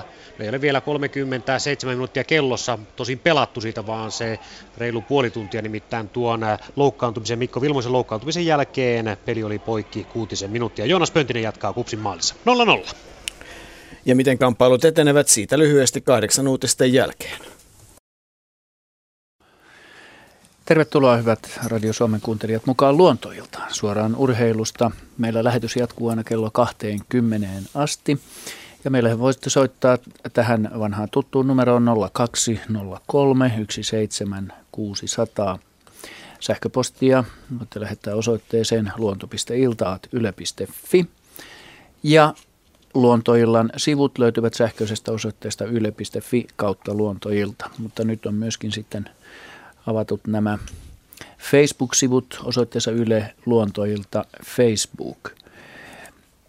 Ja meitä täällä studiossa on vanha tuttu raati, kerrattakoon sekin vielä, Henry Väre, Jaakko Kulberi, Ari Saura, Heidi Kinnunen ja minä olen Pirkka-Pekka Petelius. Ennen kuin otetaan seuraavia soittajia mukaan lähetykseen, niin tuossa äsken tota Teijo Elorannan lähettämää käärmekuvaa pohdiskeltiin, niin tässä käytettiin nyt kahta. Teijo käytti kangaskäärmetermiä ja, ja Ari, sä puhuit myöskin kanervakäärmestä. Onko nämä kaksi eri käärmelajia? Ei, siis mä oon sen verran vanha, vanha biologi, että mä muistelin tätä vanhaa nimeä, että kyse on ihan samasta käärmelajista. Mutta tämä kanervakäärmen nimityshän on varmaan ollut jo vuosikymmeniä pois käytöstä. Että kyllä, Eli että puhutaan kangaskäärmestä. Kangaskäärmestä puhutaan ihan reilusti. Aivan oikein. Hyvä täsmennys. Otetaan seuraava soittaja mukaan. Tervetuloa Pirjo Neiklik. Kiitos, kiitos. Täältä Pertonmalta Kuortissa soittelen ja mä oon vaivannut jo monta vuotta itse asiassa kysymys, että kumpi joutsenpareista, kun täällä on pesinyt tämmöinen laulujoutsenpari jo varmaan toistakymmentä vuotta. Ja niin kauan kun emo hautoo ja kun poikaset on pieniä, niin ne on yhdessä. Mutta sitten kun ne poikaset on varmaan semmoisia parin viikon ikäisiä, niin toinen ottaa hatkat aina. Ensin semmoisia pienempiä pyrähdyksiä, niin kuin nytkin on. Nyt ne on vielä ihan pieniä ne poikaset, mitä on tämä toinen lähtenyt aina sitten omille teille ja tulee asianmukaisen seremonion sitten aina takaisin. Mutta kumpi niistä lähtee vai käykö ne vuorotelle jossakin reissullansa? Ja siis nyt tarkoitat näitä joutsen emoja? Niin, aikuisia, niin. Onko se mies, kun lähtee aina reissuillensa se kyllästyy siihen hommaan vai onko se sitten naaras, joka on sitä mieltä, että nyt mä olin tarpeeksi ollut tässä lapsenvahteena, nyt mun on vuoro lähteä johonkin. Joo. Tota, kumpikohan niistä etupäässä ruokkii, kai se on, jos, no jos, jos niin. puhutaan ruoan hakureissuista tai, tai mistä reissuista nyt Voisi puhua, että tuossa kun sanottiin, että jos koiras lähtee reissuille, niin sillä tulee heti tämmöinen ihmisparalleeli ajattelu, että hän käy omilla reissuillaan. Mutta, Nimenomaan. Mutta tota, ö, olisiko Joutsenilla tämmöistä käyttäytymistä tuskinpa? Mä, mä, veikkaan, mä, en, mä en kyllä nyt ole asiantuntija tässä ollenkaan, mutta mä veikkaan, että niillähän on tämmöinen niin kuin hyvin kestävä, pitkä, pitkäkestoinen parisuhde. Kyllä Joo. Ja molemmat hu- hu- hu- huolehtii poikasista ja mm. mun käsittääkseni molemmat osallistuu siihen haudontaankin jossain määrin ainakin. Mä luulen, että ne vuoron perään käy niin kuin vilvottelemassa tai ottamassa vähän niin kuin omaa aikaa perheeltä. Kyllä, että ei, näin muokin on opetettu. Ei, ei, ei välttämättä niin kuin silleen, että aina se on se toinen sukupuoli, joka joka käy hurvittelemassa ja toinen huolehtii lapsukaisista. Että kyllä molemmat, että se on aika tasapuolista, kyllä tasapuolista huolehtii, elämää. huolehtii poikasista Joo. aina yksivuotiaaksi asti. Joo, se, nehän seuraa emoaan, emojaan ne poikaset Joo. sille toiselle vuodelle pitkään. Olette siis sitä mieltä, että minkä aseen feministiseen liikkeeseen, liikkeeseen joutsenten parissa ei ole syytä vai? Ei, pikemminkin pehmoisäilyn. Tasa-arvon kannattaminen täällä. Joutsena on myöskin pääsääntöisesti paitsi puolisolleen uskollinen myöskin pesä paikalleen, Joo. jos siinä ei tapahdu mitään. Ja eikö se ole sitten tois, ensi, tai toisen vuoden jälkeen, kun emot hajataan poikaset tiehensä? Joo. Siis sitten kun aletaan perustaa uutta perhettä. Ensimmäisen vuoden ne, poikasten ensimmäisen vuoden aina molemmat osallistuu siihen poikasten hoivaamiseen, mutta, mutta sen jälkeen ruvetaan sitten jo suunnittelemaan uutta.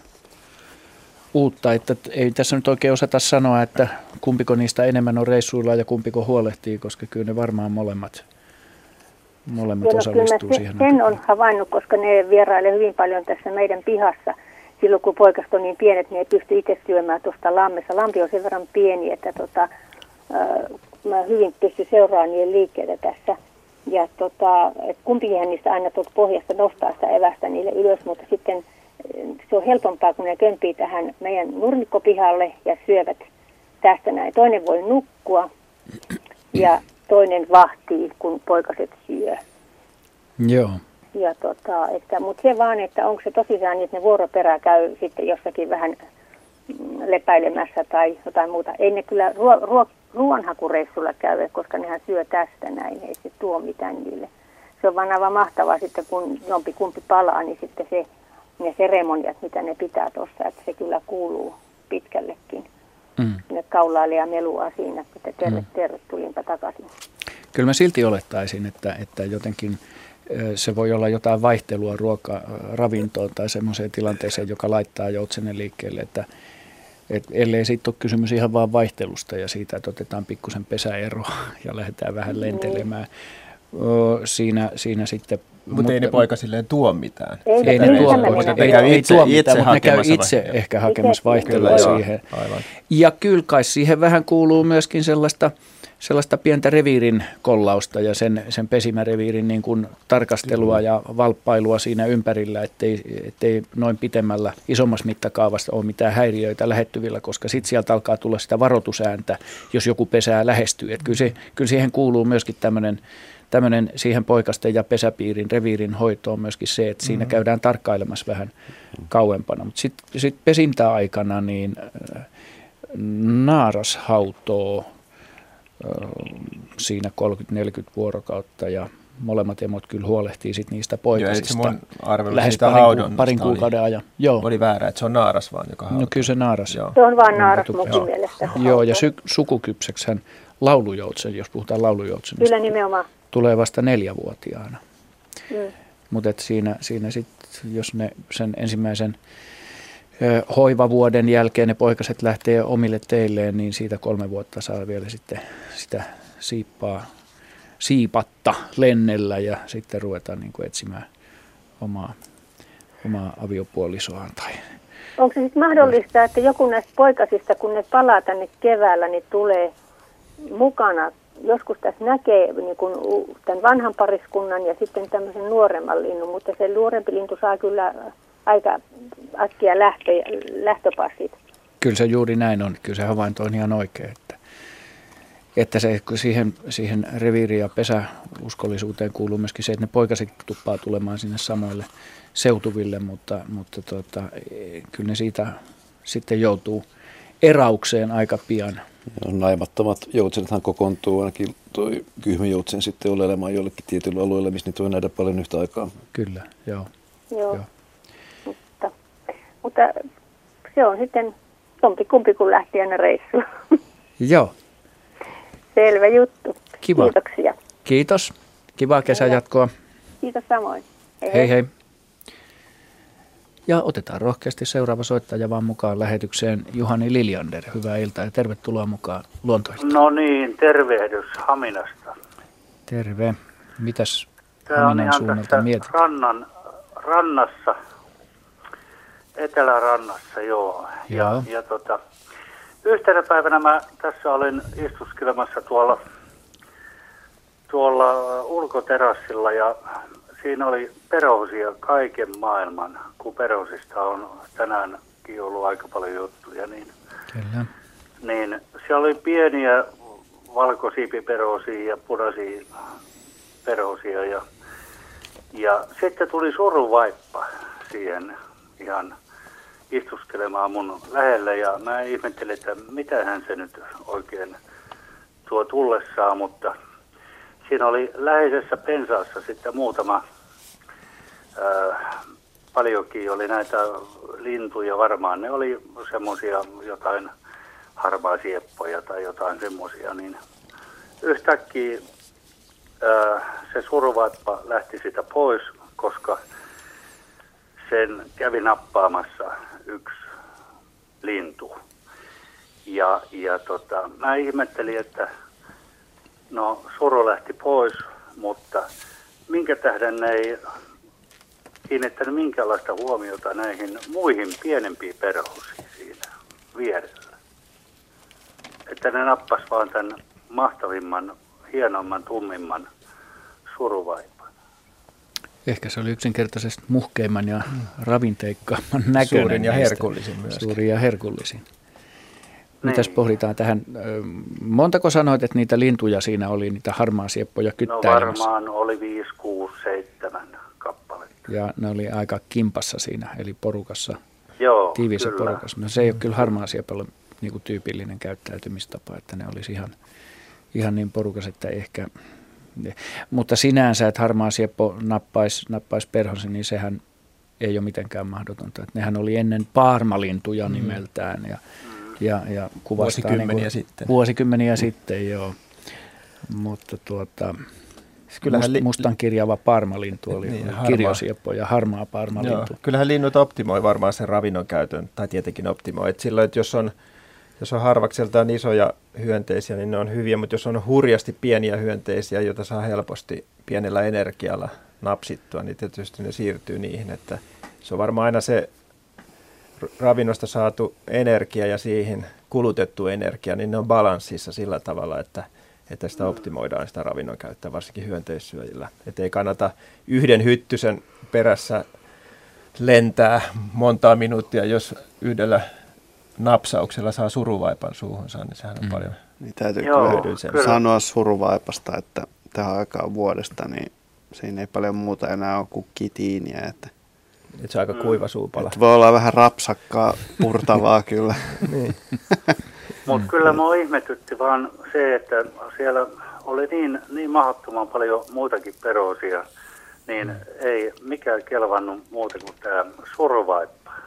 Ehkä ne oli jo maistanut niitä muita ja todennut ne kelvottomiksi. Et toisin kuin luulisi, niin perhoset, varsinkin päiväperhoset, niin kokoonsa nähden niissä on sitä syötävää aika vähän. Ja ne on aika sellaista rapsakkaa tavaraa, niin kuin aikaisemmin sanoin. Että Eikö se ole ja monet, monet makuisia? niistä on vielä pahan, pahan makuisia, että Mm. esimerkiksi kerran yksi tuttava toi tota, yhdeltä, yhdeltä saarelta keräämänsä, se on semmoinen niin kuin puolen litran astia kuolleita apolloperhosia. Osa oli Joo. itse asiassa vielä hengissäkin ollut, kun hän oli ne löytänyt. Ja Sekin on hieno perus. siellä tota, oli asustellut yksi niittykirvispariskunta siellä, siellä tota, niin, lintuluodolla ja, ja ne oli tota, niin, kastroinut kaikki ne apollot irrottamalla niiden takaruumit. Koska apollo on semmoinen aika, aika myrkyllinen otus, että jos sitä häirittää, niin se erittää sellaista keltaista haisevaa nestettä nivelrakosista ja Mm. ruumiin niin kuin, raoista. Ja ne oli sitten todennut, että no ei se mitään, että, että tota, poistetaan tämä tää takaruumis, jossa on kaikki lisääntymiselimet ja rasvakudoksista ja muuta ja syödään se ja luodolle sitten jäi, jää ne kastroidut apollot lentemään. Et nehän nimittäin lenteli va- osa, vaikka niillä ei ole enää ollut takaruumista. Aivan. Hmm. Joo. Että näin luonnon suuri kirja toteuttaa Herran sanomaa. Kyllä, kyllä. Ja yksi, yksi juttu vielä, vielä tästä perhoshommasta, niin mä en ole kymmenen vuoteen nähnyt yhtään näitä ritariperhosia, niin nyt olen nähnyt viikon varrella vissiin neljä viisi kertaa Mm. niitä, että olisiko ne nyt lisääntynyt sitten näinä aikoina vai miten se on. Sitten mä eilen viimeksi näin tuossa ihan, ihan omalla pihalla semmoisen ja läksin ha- hakemaan kameraa, niin se oli liian myöhäistä, se oli lähtenyt jo pois. Niin, kertaus on opintoja näiti, eli kerrataan tuosta edelliseltä tunnilta tullutta toteamusta perhosten lukumäärästä ja lajien runsastumisesta Jaskan mm. suulla seuraavasti. Kyllä. Niin, rita, Eli ritariperhosta oli kysymys siis. Joo. Kyllä, ritariperhosta. Se, jos, jos niitä haluaa niin kuin nähdä, niin, niin tota, semmoisia hyviä paikkoja suurille päiväperhosille, kuten ritarille, niin itse asiassa pienet kukkulat, siltä osin kun ne ei ole kasvanut umpeen, niin usein nämä koirasperhoset, ne kerääntyy tämmöisille pienille, pienille kallioille ja varsinkin jos on kukkia vielä, niin mäille ja niiden huipuille ja pyrkii valtaamaan semmoisen pienen niin kuin reviirin itselle, josta ne ajaa usein muunkinlaiset perhoset pois tai, tai käy niiden kimppuun ja pitää hallussaan sitä kukkulaa ja siinä on idiksenä semmoinen, että, että tota niin, parittelun haluiset naarasyksilöt sitten niin kuin keikahtaa sitä kautta niin kuin lennoilla etsiä näitä koiraita niin kuin tyrkylle. Ja, ja jopa ihan Lapissakin saattaa joidenkin tunturien huipulla törmätä yhtäkkiä tämmöiseen pienen keskittymään ritariperhoskoiraita, jotka kaikki niin kuin touhua ja välillä ottaa pientä matsia keskenään siitä parhaasta mm. kukkuloista. Ja tosiaan koskee monia muitakin perhosia, että ne usein hakeutuu tämmöisille kukkuloille sitten. Niin Aivan. Ne on lähes ja aina sitten, koiraita. Aivan. Ja sitten vielä yksi juttu, semmoinen, että mulla on tuossa äh, Rantamökin nurkalla on semmoinen pönttö, missä on, on äh, talitiaisen pesä ollut jo äh, neljä, viisi vuotta. Mulla on siellä kamera ja sitten mä tästä isosta, äh, isosta äh, näytöstä täällä sisällä katselen, että mitä siellä tapahtuu. Se on semmoinen infrapuna-systeemi, että yölläkin näkyy ihan samalla tavalla niin kuin päivällä. Mm. Ja, ja tota, siellä on kuoritunut poikaset ja ne on aika hyvän näköiset tällä hetkellä, neljä kappaletta niitä on, niin, niin kyllähän tässä tätä luonto systeemiä tulee katseltua monelta kantilta, että tämäkin on ihan, ihan hyvä systeemi semmoinen, että on niin kuin olemassa mahdollisuus tämmöiseen niin kuin pönttökameraa niin sanotusti. Aivan, se lisää sitä luontonautintoa. Kyllä. Hyvä, kivaa. Ei muuta kuin, että kivoja jatkoja kesälle ja, ja mukavia luontohavaintoja. Okei, kiitos. Kiitos. Teille kaikille oikein hyvää iltaa. Kiitos sitä samaa. Jep, heippa. Joo, hei. heippa. Tässä on aika paljon tullut nyt ennen kuin otetaan seuraava soittaja, niin katsotaan täältä Heidille yksi kysymys, joka on lähetetty Tampereelta. Tuija Lundeliin sähköisesti kysyy. Puoli tuntia sitten, tämä on lähetetty 15. päivä, eli eh, noin kello 16, siis tänään. Näin kaksi rusakkoa ottelemassa, siis nyrkkeilemässä omakotitalon nurmikolla, pitivät röhisevää ääntäkin. Minä, koira ja pari muuta kulkijaa katselimme hetken ennen kuin puput lähtivät livohkaan samaan suuntaan.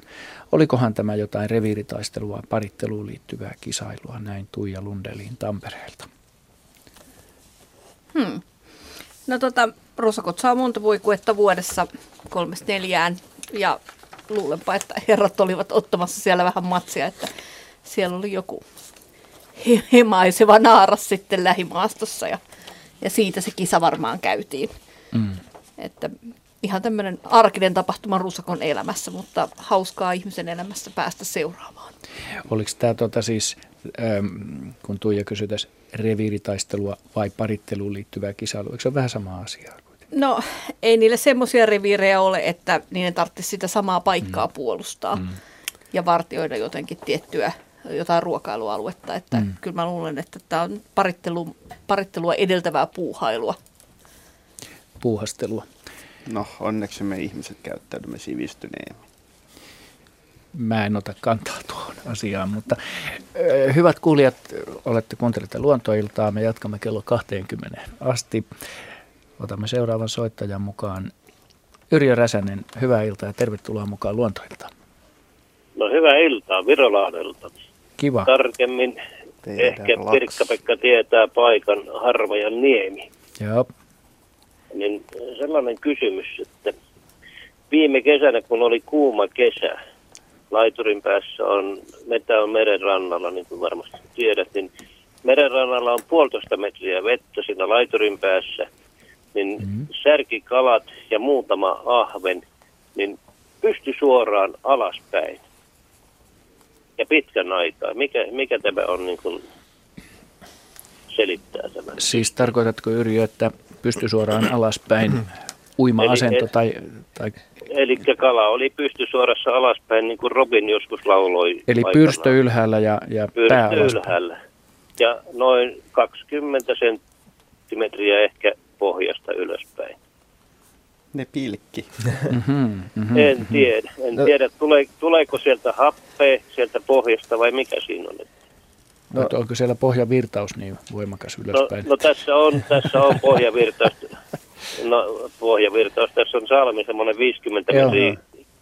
Tämä salmi ja tässä on niin kuin Hanholmi on tuossa vastapäätä. Että Oliko- ne oli pitkän aikaa, saattoi olla puoli tuntia sama kala Joo. alaspäin. Oliko, onko se ihan tasainen pohja? Oliko siinä mitään No kasvillisuutta tai laiturin tolppaa Ei ole, tai ei jotain? ole mitään kasvillisuutta. Se on semmoinen Kiveä, pehmy. laiturin tolppaa tai jotain semmoista.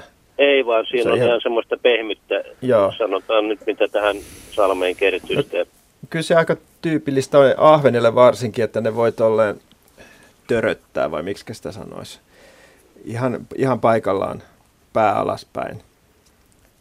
Ja tota, särkikaluilla mä oon harvemmista kuullut tapahtuvan, koska ne on aika vilkkaita kaloja muutenkin ja yleensä alituiseen liikkeessä. Ja tahven on semmoinen rauhallisempi liikkeessä, mutta vaikea ihan suoraan sanoa, mistä se johtuisi, mutta että nehän on vaihtolämpöisiä eläimiä ja kyllä jossain määrin osaavat nauttia auringonvalosta ja sen säteilyn No ne- tuomasta no lämmöstä. Eli ne voi ihan paistatella päivää kyllä. No ja nau, naut, nauttivat, näytti, että ne nauttivat Joo. siitä, koska ne oli ihan paikallaan. Joo, ja jotkut isommat särkikalat esimerkiksi, tai karppikalat, esimerkiksi, esimerkiksi karppijuuri, niin saattaa tulla hyvinkin matalaan rantaveteen kuumana kesäpäivänä ja jopa kääntää niin kuin kylkeä kohti aurinkoa. Ihan selvästi Joo. niin köllöt, köllöttelee ja myöskin säyneet tekee tämmöistä. Olette Joo. varmaan siellä päin nähneet joskus tota, loppukesästä tai keskikesälläkin, niin säyneet tulee isoina parvina tämmöisiin me- mataliin merenlahtiin. Kyllä, kyllä. Eikä joo. ne ole kiinnostunut mistään syömisestä siellä keskellä päivää auringonpaisteessa. Ei tule mitään muuta mieleen kuin, että ne hakee lämmintä vettä ja hyvää olotilaa ja mukavaa seuraa ja niin poispäin. Niin kuin ihmiset ikään kuin uimarannalla aurinkoa ottaessaan. No, no, kyllä. Mutta kyllä se auringonvalo niihin kaloihinkin vaikuttaa, ihan se säteilylämpö ja se varmasti jotenkin virkistää varsinkin tämmöisiä kalalajeja, jotka na- hyötyy ja nauttii lämmöstä, niin kuin nyt juuri särkikalat ja ahven. Joo, ei mä it- itse ajattele, että kun sieltä pohjastahan tulee joskus niin kuin kuplia Mm. ylöspäin, onko tämä niin hapeton paikka, että ne hakee sitä happea sieltä vai mikä No siis ne on, ne on luultavasti metaanikuplia, joita syntyy No se sen, voi olla, joo. sen tota, pintakarikkeen mätänemisen vuoksi sinne pohjaan. Joo, joo. Et ne, ne ei kyllä sitä houkuttele, ne kuplat päinvastoin. No, no, no nythän täällä jatkossa on happea, kun hapetetaan tuossa Tammion selällä nyt kolme vuotta, niin Joo, kyllä varmaan. Ja, tota, ja tota, en, mä, en mä usko, että siinä nyt on kysymys, kysymys tästä hapen, hapenhausta, vaan ihan vaan tämmöistä mukavan No, paikan et ne- hakemisesta. että ne ottaa aurinkoon niin kuin. No sanotaan näin. Kyllähän Joo, monet muutkin eläimet, käärmeet, linnut, monet muutkin Hyönteiset. Tota, hyönteiset.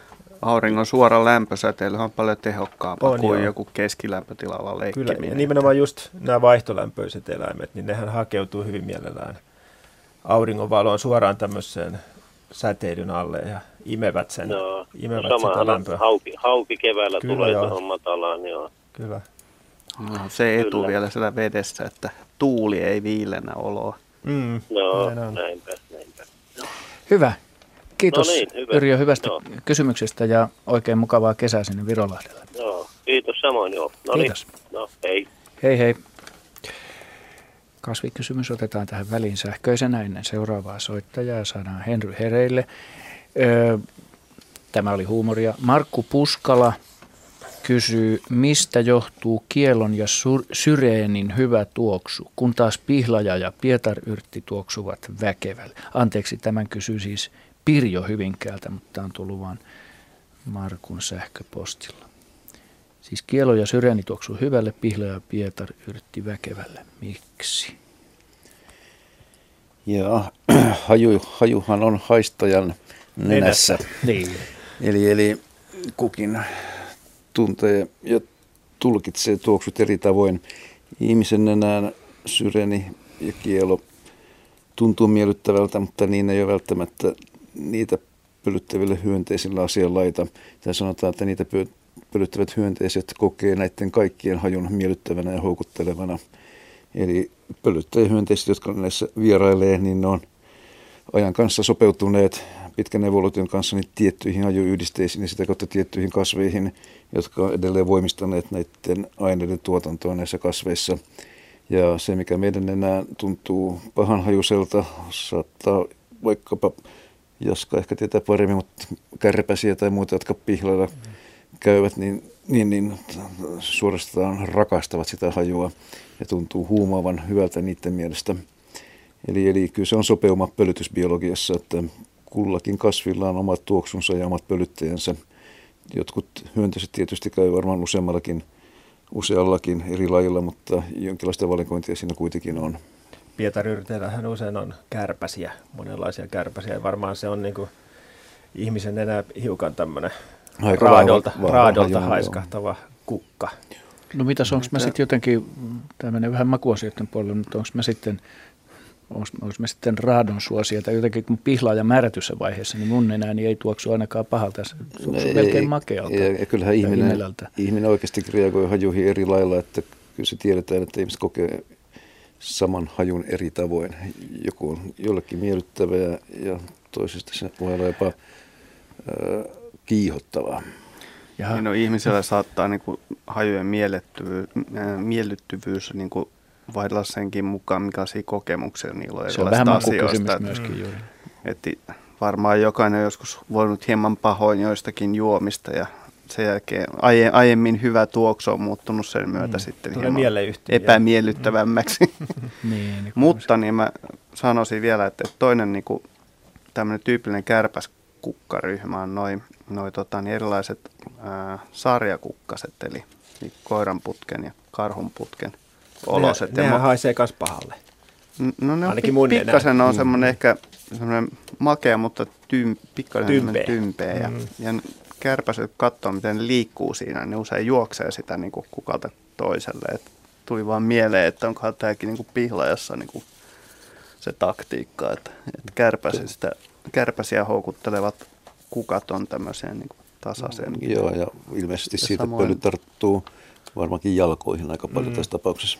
Joo, et, ja, ja tanakeettumhan on samanlainen Joo, itse asiassa, että se muodostaa tämmöisen levymäisen kukin. Ja edelleen mä menisin vielä siihen, että niinku erilaiset hajut voi olla silleen, että, että se voi olla lajityypillistä, että voi ylipäänsä haistaa jotain.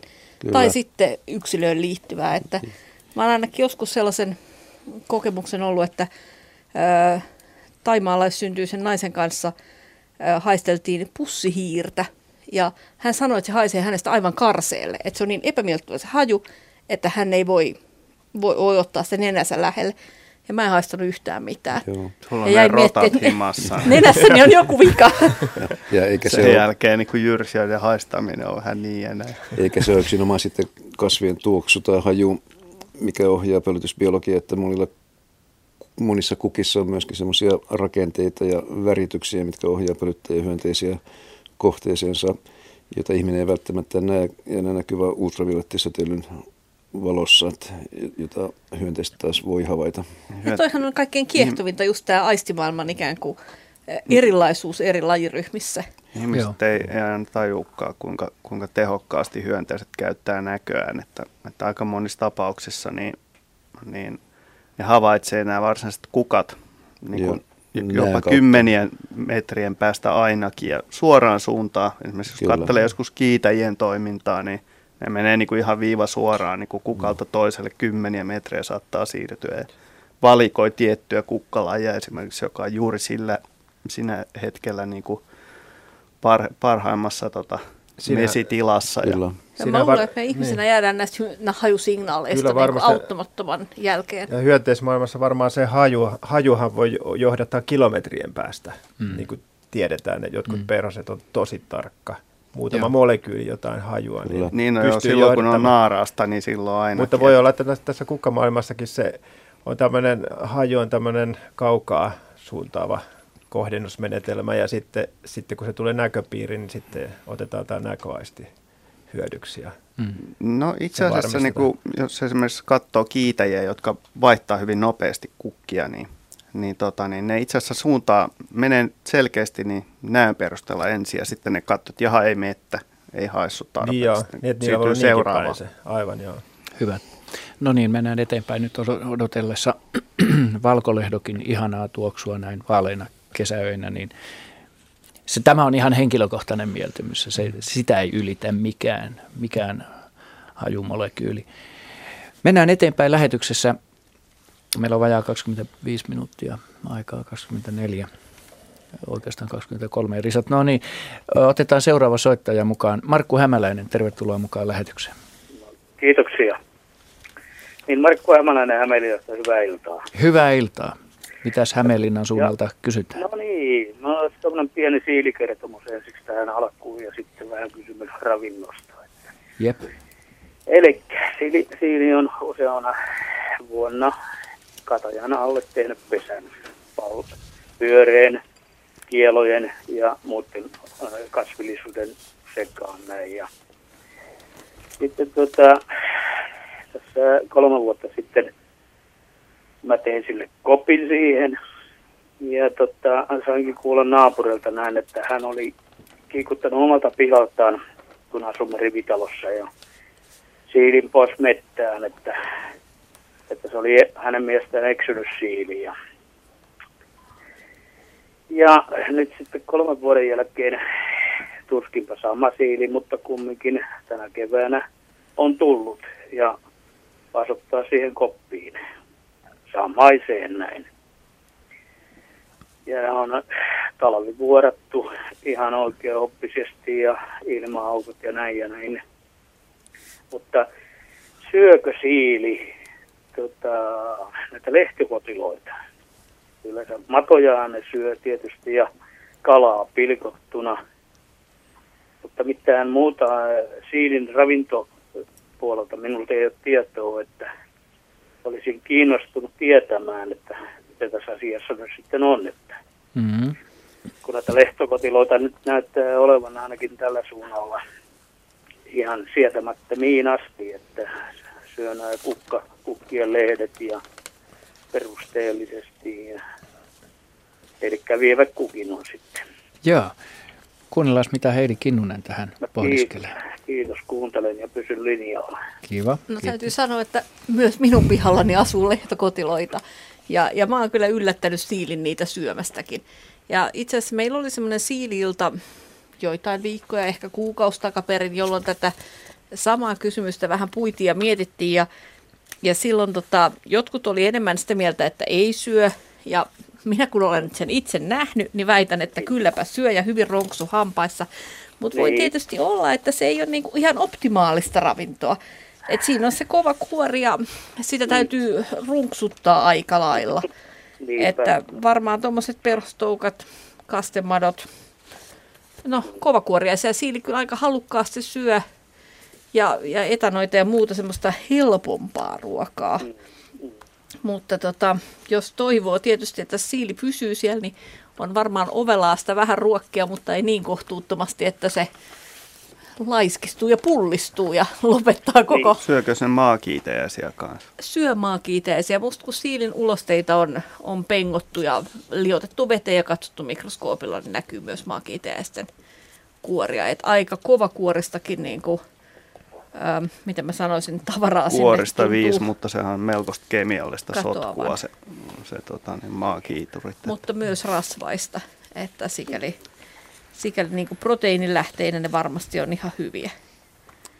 No, mä en aio kilpailla siidien kanssa tuota, niin näistä gourmet ei. aterioista. Että. Ihmiselle ei ehkä ihan samat safkat maistu, mutta, mutta mut lehto, joo. lehtokotilo on kyllä ihan syötävä, joo. jos vaan viitsii nähdä vaivaa niiden kanssa. Mm. Niin. Joo, ei ne.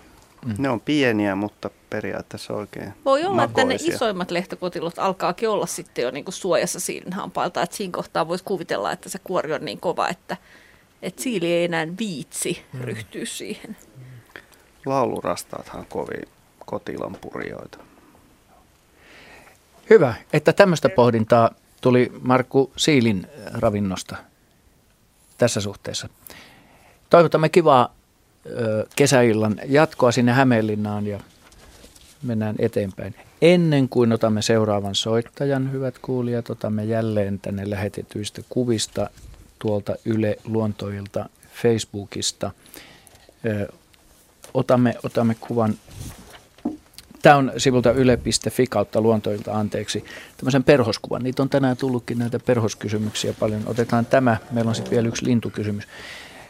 Tässä kysytään, siinä on kolme perhosta, jotka on tämmöisiä enemmän tai vähemmän Saanko mä arvata, niitä on ollut hirvittäviä määriä. Ja... Niitä oli sadoittain Pohjois-Iin Laine-Putajärven rannassa 11.6.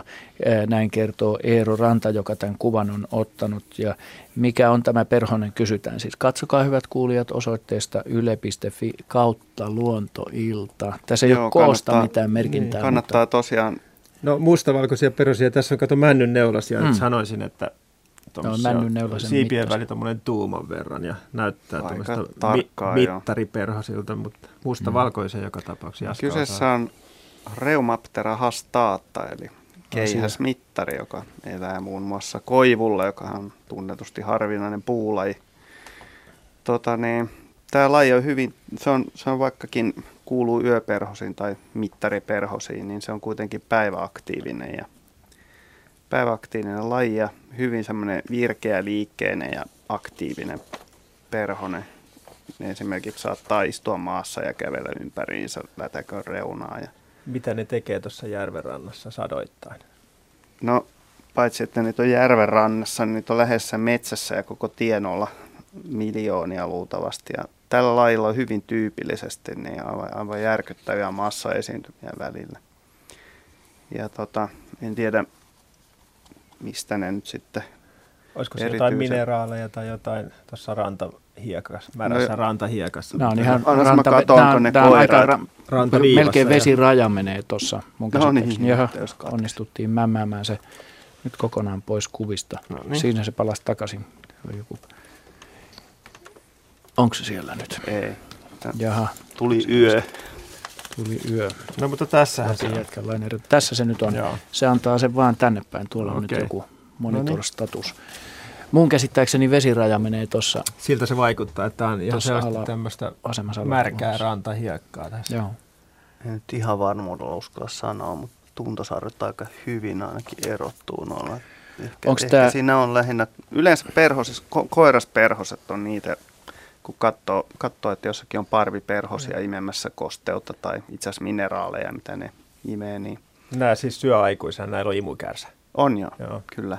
Että kyllä ne jotain siitä hakee. Ää, koirasperhoset ää, luovuttaa naaraille paritteluyhteydessä tämmöisen niin kuin pikku eväspaketin ja tietysti täysin puhdas sydämisesti.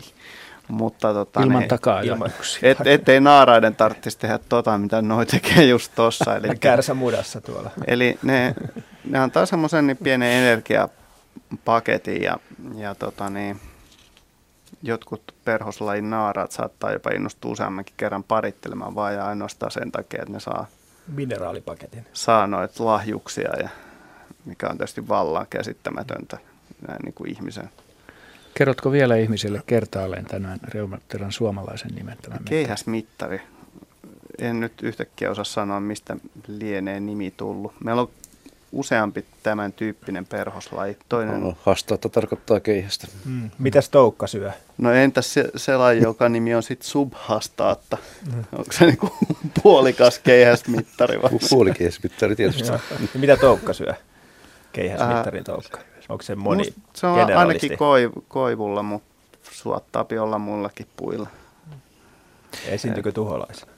Uh, No siinä vaiheessa, kun niitä rupeaa olemaan satoja tuhansia lähiseudulla, niin mä veikkaan, että siinä on mennyt vähän enemmänkin niitä koivulehtiä, mutta ei ne sillä tavalla, niin kuin, että ne... Tunturi tai koivumittarit? No ei ainakaan kovin, kovin niin kuin näkyvästi ole yleensä vaikuttanut. Että, että ne, on, ne ei ole samalla tavalla niin runsaita vuodesta toiseen, että nyt kun niitä tänä vuonna on tosi paljon, niin luultavasti ensi vuonna on täyskatastrofi päällä, että, että se on hyvin harvinainen. Että niin yleensä aina käynyt, kun se on oikein räjähtänyt se populaatio, niin seuraavana vuonna ne on tosi vähissä, mutta mutta sen, mikä on hyvin tyypillistä huomata, kun tämä laji esimerkiksi on ulkosaaristossa normaalisti tosi vähän lukuinen. Se on niin semmoinen mantere, mantereisempi laji. Niin aina näinä massavuosina, niin niitä vaeltaa tuolla pitkin ulkosaaristoakin niin runsain mitoin. Että. Silloin ne laajentaa elinaluetta. Joo, no tietysti se on ihan ymmärrettävä, että jos ravintokasvi on koivu, niin voi kuvitella, että ajoittain, jos vaan muuten menee hyvin, niin suottaa olla syömistä aika paljonkin. Että. Okei, hyvä. Mennään eteenpäin ja otetaan seuraava soittaja. Meillä on vajaa 15 minuuttia lähetysaikaa. Kempä siellä soittelee, kysytäänpä näin päin. No täällä on Jyväskylästä Raimo Mutanen ilta. Hei Raimo. Minkälaista asiaa sulla no, olisi kysyttävänä? kun maailmassa on monta ihmeellistä asiaa, mm-hmm. niin kuin laulussa sanotaan, minun ihmeellinen asiani on tällä kertaa vesikirppu. Mm-hmm. Se pikkunen semmoinen kolmen millin veijari, joka minua ihmetyttää aina. Mä väitänkin, että se on maailman nopein muulla kuin siivillään liikkuva otus omaan kokonsa nähden. Mm-hmm. Se, mikä, mikäs näköinen se teidän vesikirppunne mm. on? No se on se semmoinen kolmemillinen hyvin nopea liikkeinen etenkin häirittynä. Meillä on mitannut se liikkuu jopa reilu 30 senttiä sekunnissa tehden koko ajan jopa mutkia. Onko se semmoinen musta veden pinnalla pyörivä otus? Nimenomaan, tässä on itse asiassa vähän semmoinen sinisen musta. Ja äh, se minua kiinnostaa, että millä ihmeen ilveellä se saa sen kitkan, millä, millä lähetään, kun raketti ja sitten, sitten niitä mutkia tehdään. Että eihän kellään mulla varmaan onnistu vedempi. Esimerkiksi vesi, vesimittarihan ei tee muuta kuin semmoisia suoria potkuja. Hmm. Ja joka potkun jälkeen se joutuu muuttamaan suuntaa erikseen. Tota, jos sulla sattuu olla joku hyönteiskirja, niin, niin tota, sä voisit katsella sieltä sen nimisiä otuksia kuin pintapyöriöitä. Ne on itse asiassa kovakuoriaisia. Gyrinussukua. Joo. Ja, ja siis kyseessä ei ole vesikirppu, vaan, vaan kovakuoriaisiin kuuluva.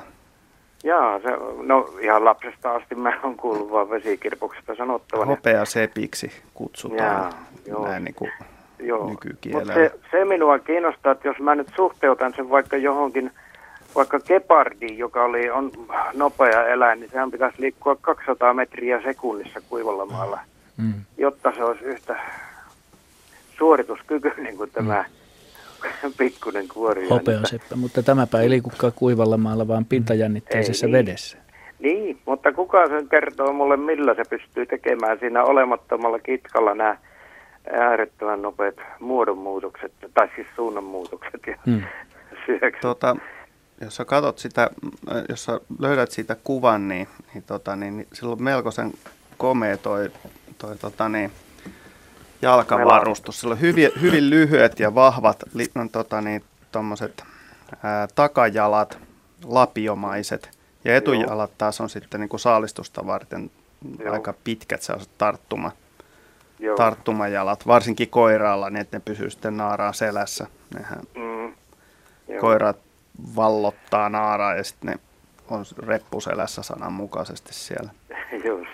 Ja tota, niin, no. sillä on hyvin nopeat tota, niin, liikkeet, kuten olet huomannut, niin jalat Kyllä käy on. virkeästi ja ne on erittäin leveät ja toiset lapamaiset. No niin, ne täytyy olla aika hyvät melat ja siellä Mä vähän veikkaan, että sillä, sillä saattaa olla tuollaisia pikkukemikaalejakin mukana. En ole ihan ihan varma, mutta jotain semmoisia niin kuin, sanotaan nyt, ettei ainakaan luiston estoa ole, että se tuntuu aika virkeästi ja nopeasti esimerkiksi niin kuin heilahtavaa. Se liikkuu lähes yhtä nopeasti veden alla kuin veden pinnalla. Että. Joo, mä oon huomannut kanssa, että ne sukeltaa välillä kyllä, etenkin häirittynä. Ja se on kivaa katseltavaa. Se on, se on Joo, niin siis vikkelää se liike ja suunnan vaihtelut on hämmästyttävän nopeita. Joo, siis kanssa. minun mielestäni se kumoaa jopa ihan fysiikan lakeja, että Hmm. eihän tämmöinen ole edes mahdollista. Ei, mikään ihminen ei pysty tekemään tuommoista aparaattia, joka suhteessa pääsee samoihin suorituskykyihin. Joo, no. Jos, Kannattaa jos olisi kolme yrittää. metriä, jos olisi kolme metriä, jos olisi kolme metriä pitkä moottorivene, niin se pitäisi mennä 300 metriä sekunnissa Joo. suunnilleen. Että olisi sama suorituskyky. kyllä. Siinä Massa- ollaan- massa- Mä en halua hitaus. edes, mä en halua edes kuvitella, että mitä mulle tapahtuisi, jos mulla olisi yhtä kova ponnistusteho kuin Ei, kirpulla. ehkä se tuntuukin vähän samalta kuin luistelijasta jäällä, se koko liikkuminen siinä sitten. että- Kyllähän kirppukin pomppaa tosiaan niin korkealle, että ihmiseltä vaatisi hyppyä stadionin tornin yli. Että kyllä Niin, tulee se on massan... paljon kauemmas ja siinä voi arvata, Niin. mitä raajolle käy Kyllä siinä- ponnistusvaiheessa. Tämä massan hitaus ja fysiikan lainalaisuudet astuu kyllä kuvaan, kun mennään Joo. raskaampiin eläimiin. Että Nämä kevyet Se- otukset pystyy kyllä hyvinkin tekemään tämmöisiä äkkinäisiä liikkeitä. Selvä, minä, jä- joskus, minä joskus selätän tämän Mm. kuoriaisen mikroskoopin alle ja mä rupean tutkimaan. Hyvä, Joo, mutta se- päästä sitten takaisin sinne vesielementtiin. se on erittäin voimakas, että se joutuessaan selälleen, niin se on, se todellakin tempoilee, kun se yrittää. Uiko se muuten eteenpäin. takaperin? Kun mulla on semmoinen mielikuva, että kun se on nuo etujalat on vahvat, että se... Ei mielestäni. Kyllä mun mielestä lähtee aina eteenpäin. Joo, okei. Okay. Kiitos Raimo kivasta hopeaseppä-kysymyksestä ja jatketaan hopeaseppien tarkkailua. Me jatkamme myöskin lähetystä tässä ja ennen kuin otamme seuraavan soittajan, niin otetaan vielä yksi näistä kuvallisista, kuvallisista kysymyksistä. Nyt tämä on Yle, Yle Luontoilta Facebookin sivuilla. Tässä on, tämä on vuoden aikaan liittyvä aika kiva kuva. Tässä on kuva todennäköisesti kalalokista. Mä määritän tämän kalalokiksi, joka pesii puussa. On se Se on tuossa ole Onko se männyssä ei ole vai kuusessa? Onko se tuossa män, männyn ulokkeella? vai Se on männyn Se on männyssä. Annele Miettinen on tämän lähettänyt ja kysyy, minua ja, minuahan jäi askarruttamaan, kuinka yleistä on, että lokkilintu pesii puun latvassa tai yleensäkin puussa. Tämä kuva on otettu eilen Aulangon tornista käsin ja puukin, jossa pesä on, on rinteellä, siis ylhäällä aika kaukana järven rannasta. Siis Kuivanmaan tontti. Olen kuullut,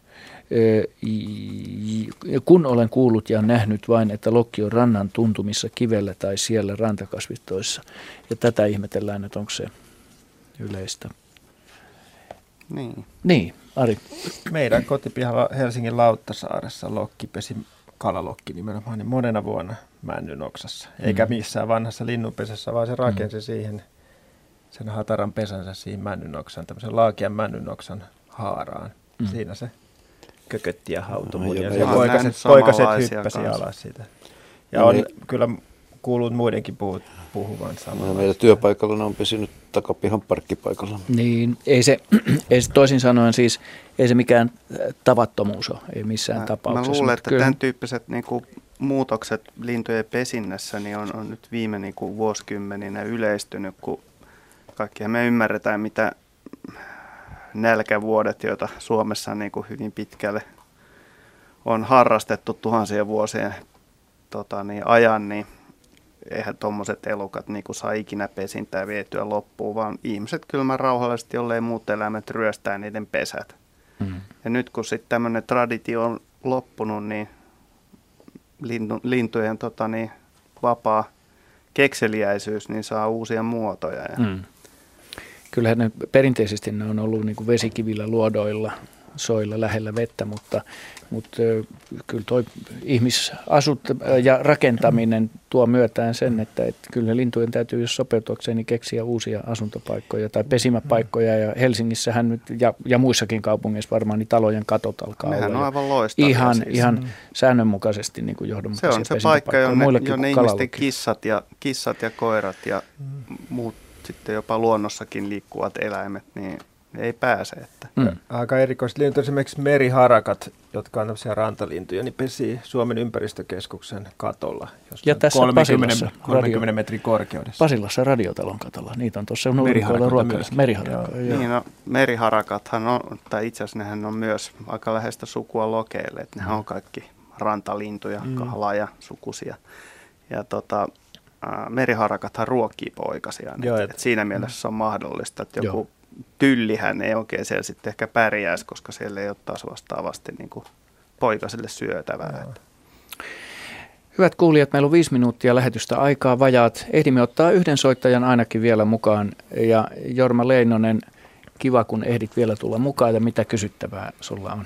No mulla oli semmoinen havainto tässä pari-kolme vuotta takaperin, jota mä tuolla jo sitten kysäsinkin. Kato, aamulla lähde, lähtiessäni aamulenkille sinne 7-8 aikaa metsätiellä ihan tuolla maaseudulla, niin vikinää ja ääntä ja niin edelleen – ja sieltä Heinikosta yhtäkkiä ilmestyi siihen soratielle sammakko ja päästäinen. Mm-hmm. Ja tämä päästäinen oli niin kuin se aggressiivinen, eli se yritti sitä sammakkoa jahdata.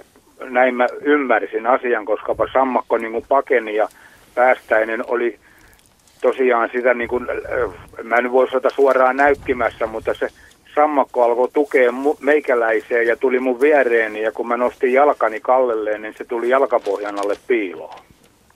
No mitäs päästäinen siihen sitten? No se katteli siinä ja piipitti ja vikisi siinä. Se ei niin kuin tehnyt sitten aggressiivisempaa hyökkäystä siinä vaiheessa. Mutta Mun mihin... tämä oli vähän tämmöinen oudompi ja sillä mä lähdin kysäsen, että Joo. onko tämä kuinka. Mihin se tilanne johti sitten? Lähtikö päästäinen omille teilleen? No se lähti, siitä sitten tietysti mä hätistin sitä päästäistä, kun ennen kuin mä jatkoin matkaa, niin häädin, häädin päästäisen siitä tieltä pois ja sammakko nyt sitten meni muistaakseni toiselle puolelle, että en tiedä, se mulle jäi arvotukseksi se, että mitenkä heidän romanssinsa jatkuu sitten. Jaha, olikohan tämä nyt romanssi vai olisiko tässä ollut niin.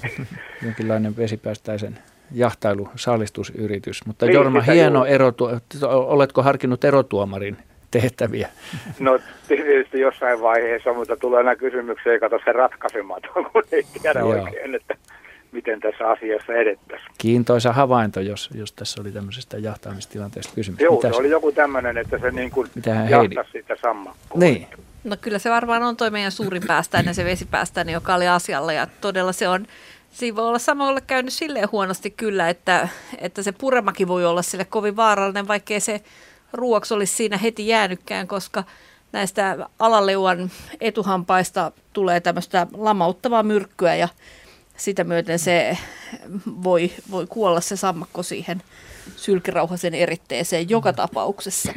Ja sitä myöten sitten ehkä saalistus jatkukin jossain siellä vähän kauempana jalkojen juuresta.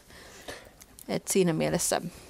Eikö se ole ainoa tämmöinen myrkyllinen nisäkäs? Joo, mit, mitään myrkyllisiä, no ylipäänsä myrkyllisiä nisäkkäitä on hyvin vähän ja, ja tämä on meidän ainoa, että, että en, en laittaisi sormea, sormea vesipäästäisen koloon, koloon, että se ei ole hyvä idea. Joo, tuo... Ärhäkkä pikkueläin. Joo, eli, eli se ei ole mitenkään tavatonta, että se... Se ei ole tavatonta, se mutta ehkä mieluummin tämmöistä hyönteisravintoa, mutta joo, nälissään ja sopivan tilaisuuden tullen. Niin. Ja vikkelän otuksensa varmaan saa sama kuin kiinnikin. Saa, pikkukalaa, pikkukalaa voi saada ja, ja tietysti hätätilassa syö sitten raatojakin. Mutta aika hienoa, että, että, että tämmöistä pääsee niin kuin näkemään joskus ja todistamaan. Todennäköisesti tässä oli näin, että se saapas, Jorman saapas tarjosi sille suojan. Niin, se et, et, jotain toivoa tarjosi sillä hetkellä. Niin, että ei tässä niin kuin, ei, ei, me emme epäile havaintoa. Havainto oli hieno.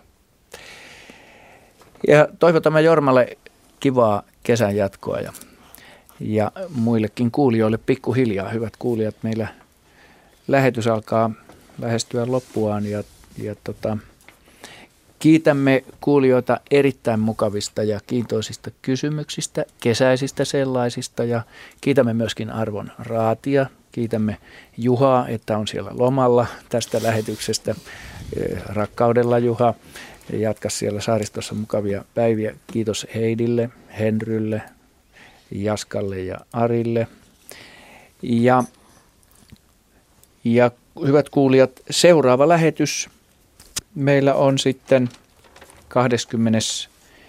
heinäkuuta keskiviikkona ja silloin kesä on kypsimmillään ja meillä käki ei kukukaan täällä taustalla perinteiseen tapaan. Nyt käki siellä pyynnöstä kukkuu ja käyn kukunnan myötä tervetuloa heinäkuussa mukaan lähetykseen.